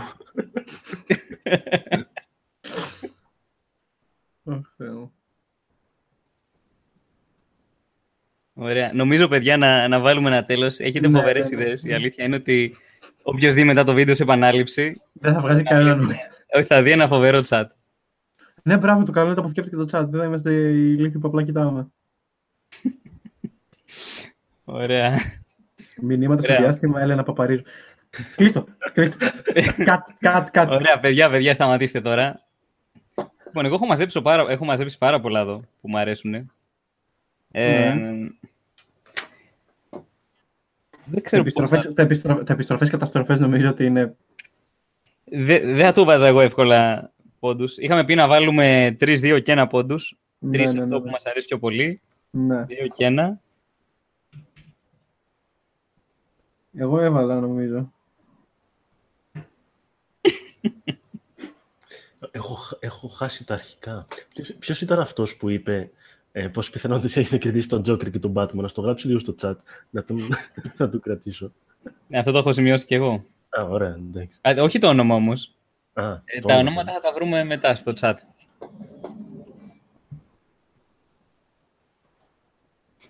Ωραία. Το μικροσκοπικό τηλεχειριστήριο του ντι εν έι και teletext. Είναι, okay. είναι πάρα πολλά. Είναι πάρα πολλά. Δεν ξέρω, μήπως, μήπως να κάνουμε κάτι άλλο, ρε παιδιά. Μήπως να τα μαζέψουμε όλα Αυτό. και να τα βάλουμε σε ένα σχόλιο κάτω από το βίντεο. Εγώ θα έλεγα να τα μαζέψουμε όλα και να τα βάλουμε σε ένα poll. Και να ψηφίσει ο κόσμος ε, ποια είναι τα καλύτερα. Το καλύτερο, μα είναι να, πάρα πολλά. Είναι, και να βγει πρώτο, δεύτερο και τρίτο. Είναι πάρα πολλά, γι' αυτό το λέω. Ότι θα τα είναι λίγο άδικο να, να τα κρίνουμε εμείς. Είναι τόσο πολλά τα ωραία. Πού τα, πού τα βρεις όλα αυτά εδώ μέσα? Ο, απλά ναι, θα πρέπει να βρούμε τα ονόματά σας.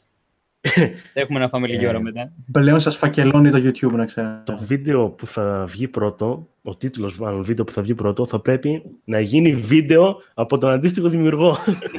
Να το κάνουμε λίγο έτσι.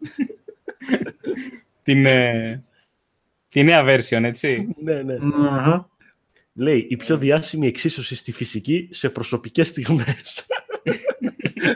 Τώρα πώς ακριβώς θα κάνεις το έφησον εμ πι α να έχει προσωπικές στιγμές? Δεν είναι αυτή η πιο διάσημη εξίσωση. Λέμε μια εξίσωση, Στέφανε, γενικά. Μην μου χαλάς τώρα όλο το τέτοιο.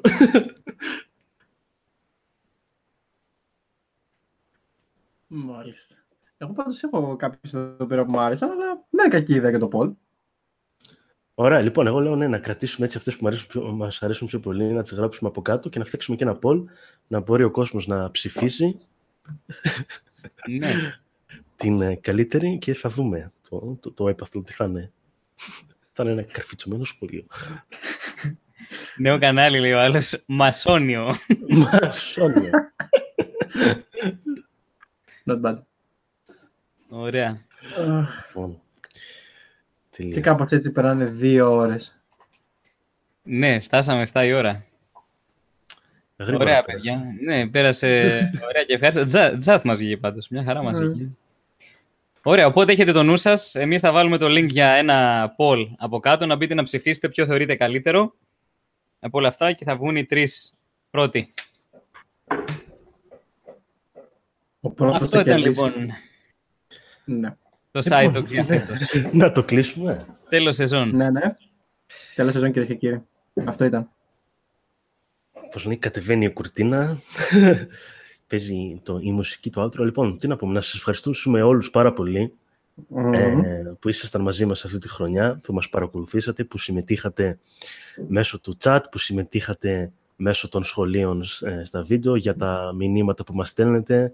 Ε, το, όλα τα ενθαρρυντικά, πολύ καλά λόγια, όλους όσους ερχόσασταν στις ομιλίες, ήρθατε να μας ακούσετε, να μας γνωρίσετε. Ε, να ευχαριστήσουμε τους καλεσμένους μας, άμα κάποιος μας παρακολουθεί ή αν πρόκειται να μας παρακολουθήσει. Ε, δεν ξέρω, παιδιά, θέλετε να πείτε κάτι άλλο? Ήταν... Νομίζω ότι πάνω κάτω τα ίδια, ότι σε ευχαριστούμε όλους για τη, για τη συμμετοχή στο κανάλι. Αυτά που είπαμε πρακτικά στην αρχή, για το γεγονός ότι μας κάνετε παρέα πρακτικά σε κάθε επεισόδιο, όσοι είστε τόσο hardcore που παρακολουθείτε όλα τα επεισόδια, για το, για το πώς αγκαλιάσετε πρακτικά την εκπομπή. Για μας αυτός ήταν και ο λόγος που συνεχίζουμε, γιατί βλέπουμε ότι υπάρχουν άτομα τα οποία γουστάρουν την εκπομπή. Από την επόμενη σεζόν θα το ξανασυνεχίσουμε το, το, την εκπομπή ανανεωμένη. Ή όχι. Ρίξτε και μια σκιά να πλανάτε. Ευχόμαστε καλές διακοπές σε όλους, εγώ τουλάχιστον. Καλαμπάνια, μακριά από τα ψέντη. Και δείχνω το μικρόφωνο. Τι μακριά, αφού είπες ότι δεν έχει... Λοιπόν, υπάρχει ογδόντα εννιά τοις εκατό περιεκτικότητα και υπάρχουν άτομα τα οποία καταπίνουν ταμπλέτες Tide. Οφείλω να πω μακριά από τα ψέντη. Ναι, το ψέντη είναι λίγο καλύτερο από το να καταπιείς ταμπλέτα Tide. Έτσι νομίζω και εγώ. Την ταμπλέτα Tide μέσα στο ψέντη. Εντάξει, ναι, το, το τερματίζεις. Αυτά λοιπόν, σας ευχαριστούμε όλους πάρα πολύ. Ε, να ευχηθώ και εγώ καλό καλοκαίρι σε όλους. Εννοεί. Ευχαριστούμε πάρα πολύ για την ωραία παρέα σας, για την ε, έτσι πολύ καλή διάθεσή σας. Νομίζω ότι αυτή η εστία που φτιάχτηκε εδώ πέρα θα συνεχίσει για πολύ καιρό, γενικά. Ε, και να πω ότι αναπτύσσονται διαρκώς και νέα κανάλια, έτσι, πρέπει να το πούμε αυτό. Σωστό, σωστό. Έτσι, ε, και... Πραγματικά το μέλλον της επιστήμης, νομίζω, στο ελληνικό YouTube θα είναι πολύ λαμπρό από εδώ και πέρα. Mm-hmm. Θα έχει δηλαδή ο κόσμος πολλά πράγματα να βλέπει, να εμπνέεται, να μαθαίνει για τον κόσμο που μας περιβάλλει. Νομίζω θα είναι κάτι πολύ ωραίο από εδώ και πέρα. Ναι, ναι, Αυτά ναι. λοιπόν. Καλό ναι. καλοκαίρι από μένα. Να είστε όλοι καλά. Καλό καλοκαίρι, παιδιά. Θα τα ξαναπούμε στην από επόμενη Σεπτέμβριο. εκπομπή. Αντίο. Γεια. Καλά μπάνια.